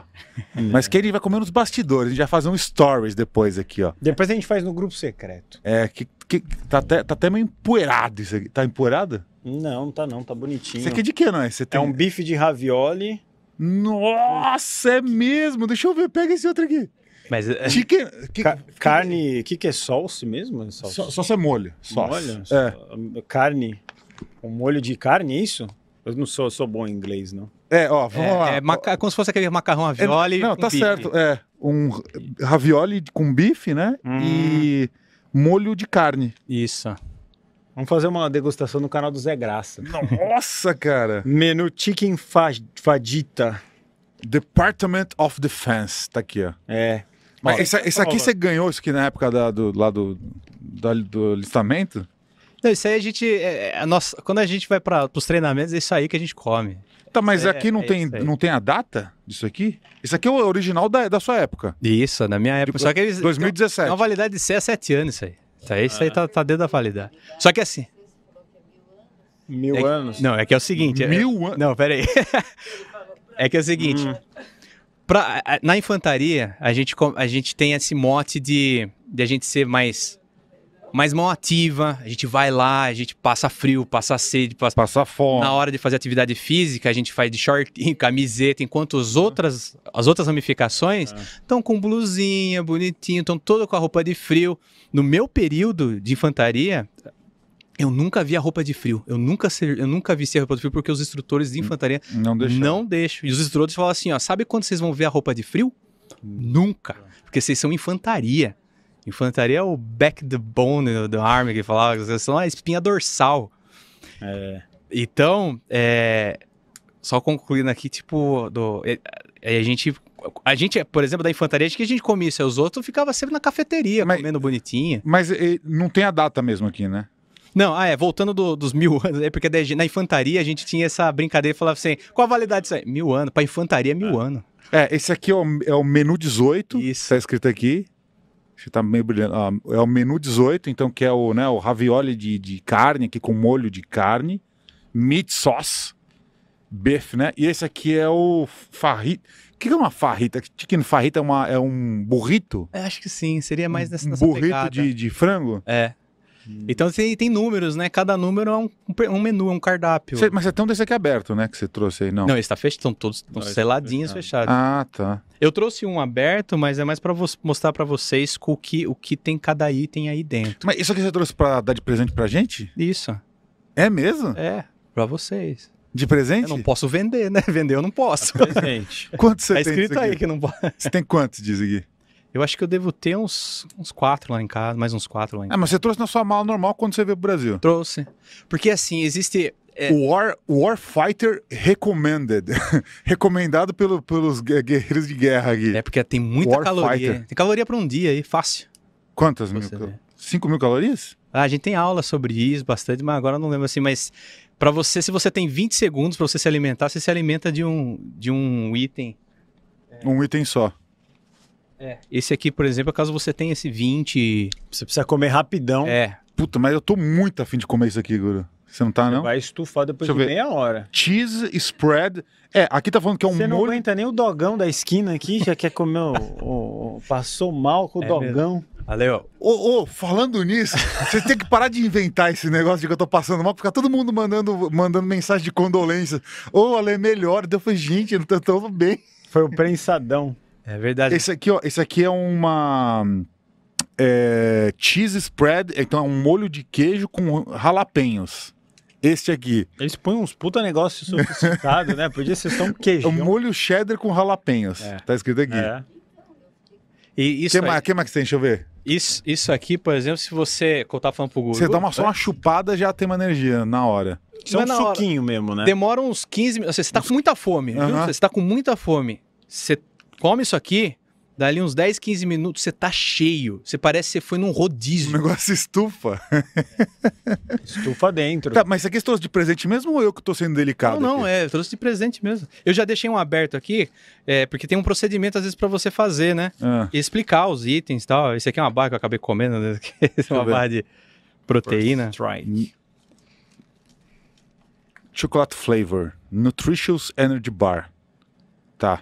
É porque é, tem assim, tem muitos menus. Tem Aham. uns 30 menus. E cada menu vem uma combinação diferente. Sim. Esse aqui é o suquinho em pó. Esse aqui é a parte do plástico. Aí você põe o suquinho aqui e provavelmente você tem um cantinho com um pouco de água, você põe aqui, bate e tem muita caloria aqui também. E para hidratar, né? Ele tem um, um Tro- spotlights que falam. que é- Tropical Punch Flavored No Fruit Juice. Então é só ó, ó os ingredientes: açúcar, maltodextrina e ácido cítrico. Basicamente é isso. É, e simula Só- um saborzinho ali. E aí tem aqui, ó, é... corante red. É aquele que te mata, não é? É, esse eu não posso. É, tanto Tá. que fala assim, você não pode depender disso. Isso aí é pra Aquele que situação. tem- tá legal esse negócio, hein? Esse aqui é o. Aquele, Beef snack. como se fosse aquela carne. Ah, isso Ah, tem. o- Jerked beef Como é que lá. chama? Isso. Isso que é carne seca? É. jerked beef, jerked. É isso mesmo. Isso é comum, né, nos Estados É. Unidos. Dá- Essa Eu, eu comia nunca nem comi isso aqui, nunca experimentei isso aqui. beef é Essa é a reversão principal. Se você tem o tempo maior, o tempo o full, né? O tempo É. cheio, você come esse aqui. Esse aqui, daí já tá aí o, o, o nome dele aí da, da batata. Ahn, batatas gratinadas. Ah, é isso? É, são batatas. meio- Eu já comi, eu já comi pô, quase Comeu todos. É. Esse aqui. eu- Já zerei, vamos dizer É. assim, a, a fase dos demais. E ela é, ela é bem cortadinha assim, e parece que ela tá bem pastosa, como se fosse o Esse é aquece. purê. Isso, Mas não exatamente. tem uma química aí dentro que faz uma. Esse aqui. Ah! Esse é o rapaz mágico. Esse aqui, ele tem os componentes aqui, Hum. e você joga um pouco de água aí, você preenche, e você Isso aqui vira um forno. Vira e borbulha. Depois, se quiser, eu mostro pra vocês ali. Joga um pouquinho de água ali, depois ele tá borbulhando e fica quente. Aí você põe aqui, ó. Nesse recipiente aqui. E se você quiser esquentar a comida, aí você põe aqui e ele aqui dentro. E ele esquenta a comida aqui. Se você tiver Fica bem quente mesmo? Fica quente. Não fica quente pelando, mas Não, fica assim, sim. quente. Aham. Ó, tô acostumado com comida, comida quente, então vai sair quentinho. Aí, se você for hábil o suficiente, você tira esse aqui e já coloca esse aqui, ó. Aí também, se quiser esquentar ele. É porque tem vários, né, tipos de. É, esse aqui é o, é o heater. Heater. É. É um aquecedor. Isso. E só que na infantaria a gente raramente usa é, para aquecer a comida, porque Usa pra se aquecer. É, é, pra ser que, mas ah, como a gente preza sempre a barba feita, você tem que estar sempre lisinho com a barba. Ah, Mesmo em missão, que vai durante, pode durar meses, um mês, muitos dias, ah. então você tem que tá, dar um jeito de você fazer a barba. E se você fazer a barba no seco, vai ter problema. Ah. Então a gente esquenta isso aí. Isso a gente pegou com uma dica do instrutor que acabou valendo muito assim para para minha companhia, pro pelotão. Foi uma dica muito legal. E na hora de fazer a barba é, com a água quente, e aí a gente põe num cantilzinho, a gente põe e faz a barba, porque senão no seco é complicado. Então a gente risca ele da agenda para aquecer a comida, para fazer a barba e depois não ficar corte, porque isso aí é quando você tem um corte alguma coisa pode dar problema para você sair do fora do código de uniform- uniformização militar. Muito interessante, hein? É, deixa eu- e- ah, é, tem mais um aqui só. A gente tem que fazer um programa especial só degustando isso aqui ao vivo, Guru. É, faz um corte. Co- É, não é? Faz um corte. É uma boa ideia. Esse aqui aí tem, ó, esse é o luxo. Que é, é, caso você tenha tempo também, você desfruta desse aí que é, Duas. O que, que é esses dois negócios aqui? é bala, Bala. A bala? balinha, Ah. é... Como, por isso que eu falo luxo, né? Balinha. Mas é, que mais que tem aqui? tem, Tem, der- tem um. Que, que é Splend? Splend é uma. No calories é uma adoçante. Splenda. é, tem, do, tem adoçante, tem sal, tem guardanapo, Ah. Tô vendo. É, se não me engano, tem alguma coisa para fio dental aí também. Essas coisas, por isso que eu falo luxo. Mas isso aqui, a infantaria fala, aqui? você nunca vai usar isso aqui. E a colher. Que é, É, a colher para você pegar diretamente daqui de dentro, né? Daqui de dentro. Muito bom. Depois a gente faz um corte, então. Depois, com é, é, depois isso. a gente faz um desse aqui comendo ah, comidas, Comidas do exército americano. comidas militares alienígenas. Quando Não vocês, é? Quando vocês estiverem em campo, indo lá, né? Pra o Ratanabá, aí vocês podem levar. Pode levar. É. Leva esse aí e fala, olha, explorações. nas expo- Ma- Mas, isso aqui vende, não?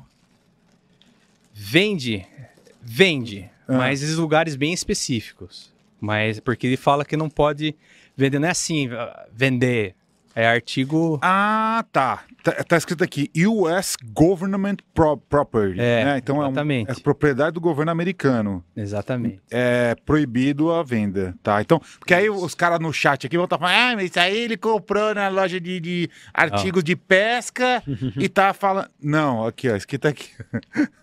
tá, tá escrito aqui, ó. É. É. Comprou na Best Fish. Com, né? com É. permissão. Não, mas não tem um negócio. Você que entrevistou um cara de pesca lá, ele não, não tem. Como é que chama aquele cara? O Johnny Hoffman. Johnny Hoffman. Esses negócios tem umas coisas parecidas disso aqui no, no Sim, mas aí é outro, outro negócio. É, eu trouxe- é exclusivo. Com permissão, eu eu trouxe eles mesmo, viu? Muito bem, então terá esse corte maravilhoso aí do, do- das comidas. A gente faz esse. É. Temos que fazer o da Shelian também, que eu tinha falado. Vai ficar bem É, legal. A verdade. gente produz cortes extras, coisas maravilhosas. Então, fizemos um capítulo incrível, muito revelador. Quer fazer mais algum adendo? Não, não. Tô só curioso pra comer isso aqui. Calma, ma Ah, é- é- mantenha- o sabor é bom? Ah, você não vai gostar, eu acho. Mas assim, depois se acostuma, é assustador o quanto você fica. Dependente. É, é, Ah, se você estiver lá no a. Afeganistão É. levando tiro, isso aqui é um Não, banquete é que, pa- pa- ah, não, é que parece uma coisa interessante. É um bife de ravioli aqui. Eu tô imaginando aquele prato que vende ali no. Aí vai da sua imaginação, né? É bem simples mesmo. O gosto você vai. Com a primeira vez que, eu- que a pessoa experimenta, ela não gosta, mas depois. Vai parecer ração de cachorro, isso aí. Porque às vezes a pessoa fica tão preguiçosa de fazer uma comida ou ir pra cafeteria da, da base, ela fica só comendo isso aí. É Porque mais fácil, é- é, é mais rápido, fácil. sim, claro. É, é prático pro É exército, né? Por mais que tenha caloria, a pessoa dentro do exército tá fazendo atividade física o tempo todo. Ela tá queimando, então ela come, queima. É lógico, não é saudável viver disso aí. Mas a- depois de um tempo se acostuma, aí você vai pro lado MRI da força. Muito bem, então fizemos um capítulo histórico. Deixe seu like, comente, mande para os amigos, inscreva-se nesse canal, porque é isso que faz a força do bem crescer. Os light workers aqui, nós estamos trabalhadores da luz, levando conhecimento oculto para vocês. Capítulo de hoje muito interessante e tudo isso acontece. Eu vou ter que tirar aqui, senão ele vai comer. Peraí. tudo isso acontece por quê? Porque o amor nos conecta. Até a próxima.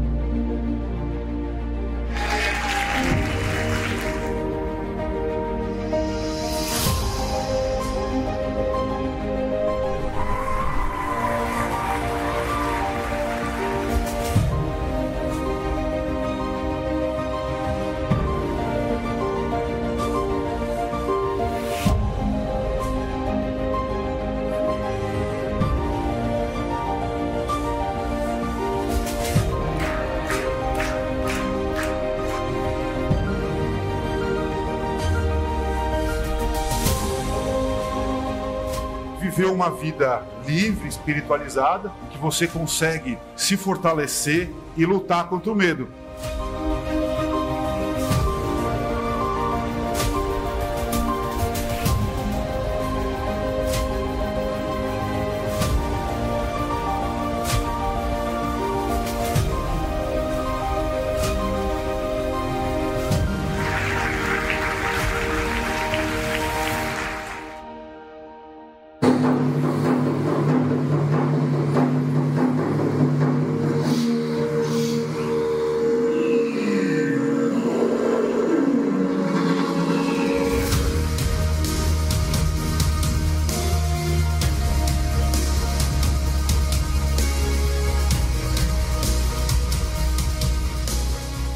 A gente tá realizando esse sonho de ver vocês, eu tô vendo o olhinho de cada um. Então vocês realmente fazem parte dessa família paranormal. Vamos dar um aplauso pra família paranormal. Paranormal Experience. O amor nos conecta.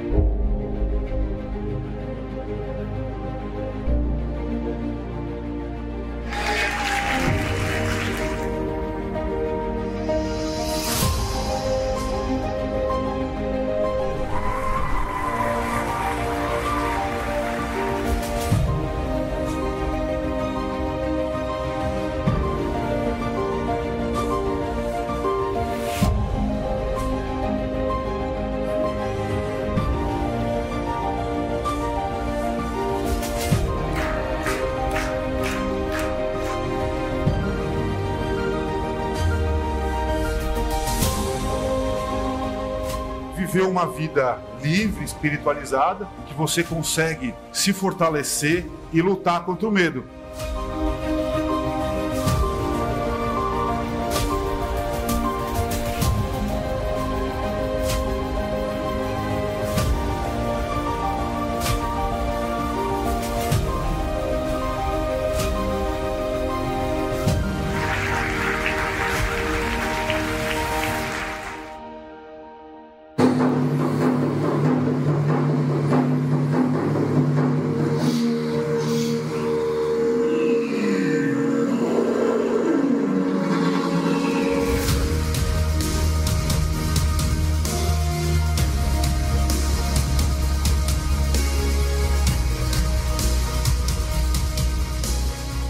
Gente tá realizando esse sonho de ver vocês, eu tô vendo o olhinho de cada um. Então vocês realmente fazem parte dessa família paranormal. A- vamos dar um aplauso pra família paranormal. Paranormal Experience. O amor nos conecta.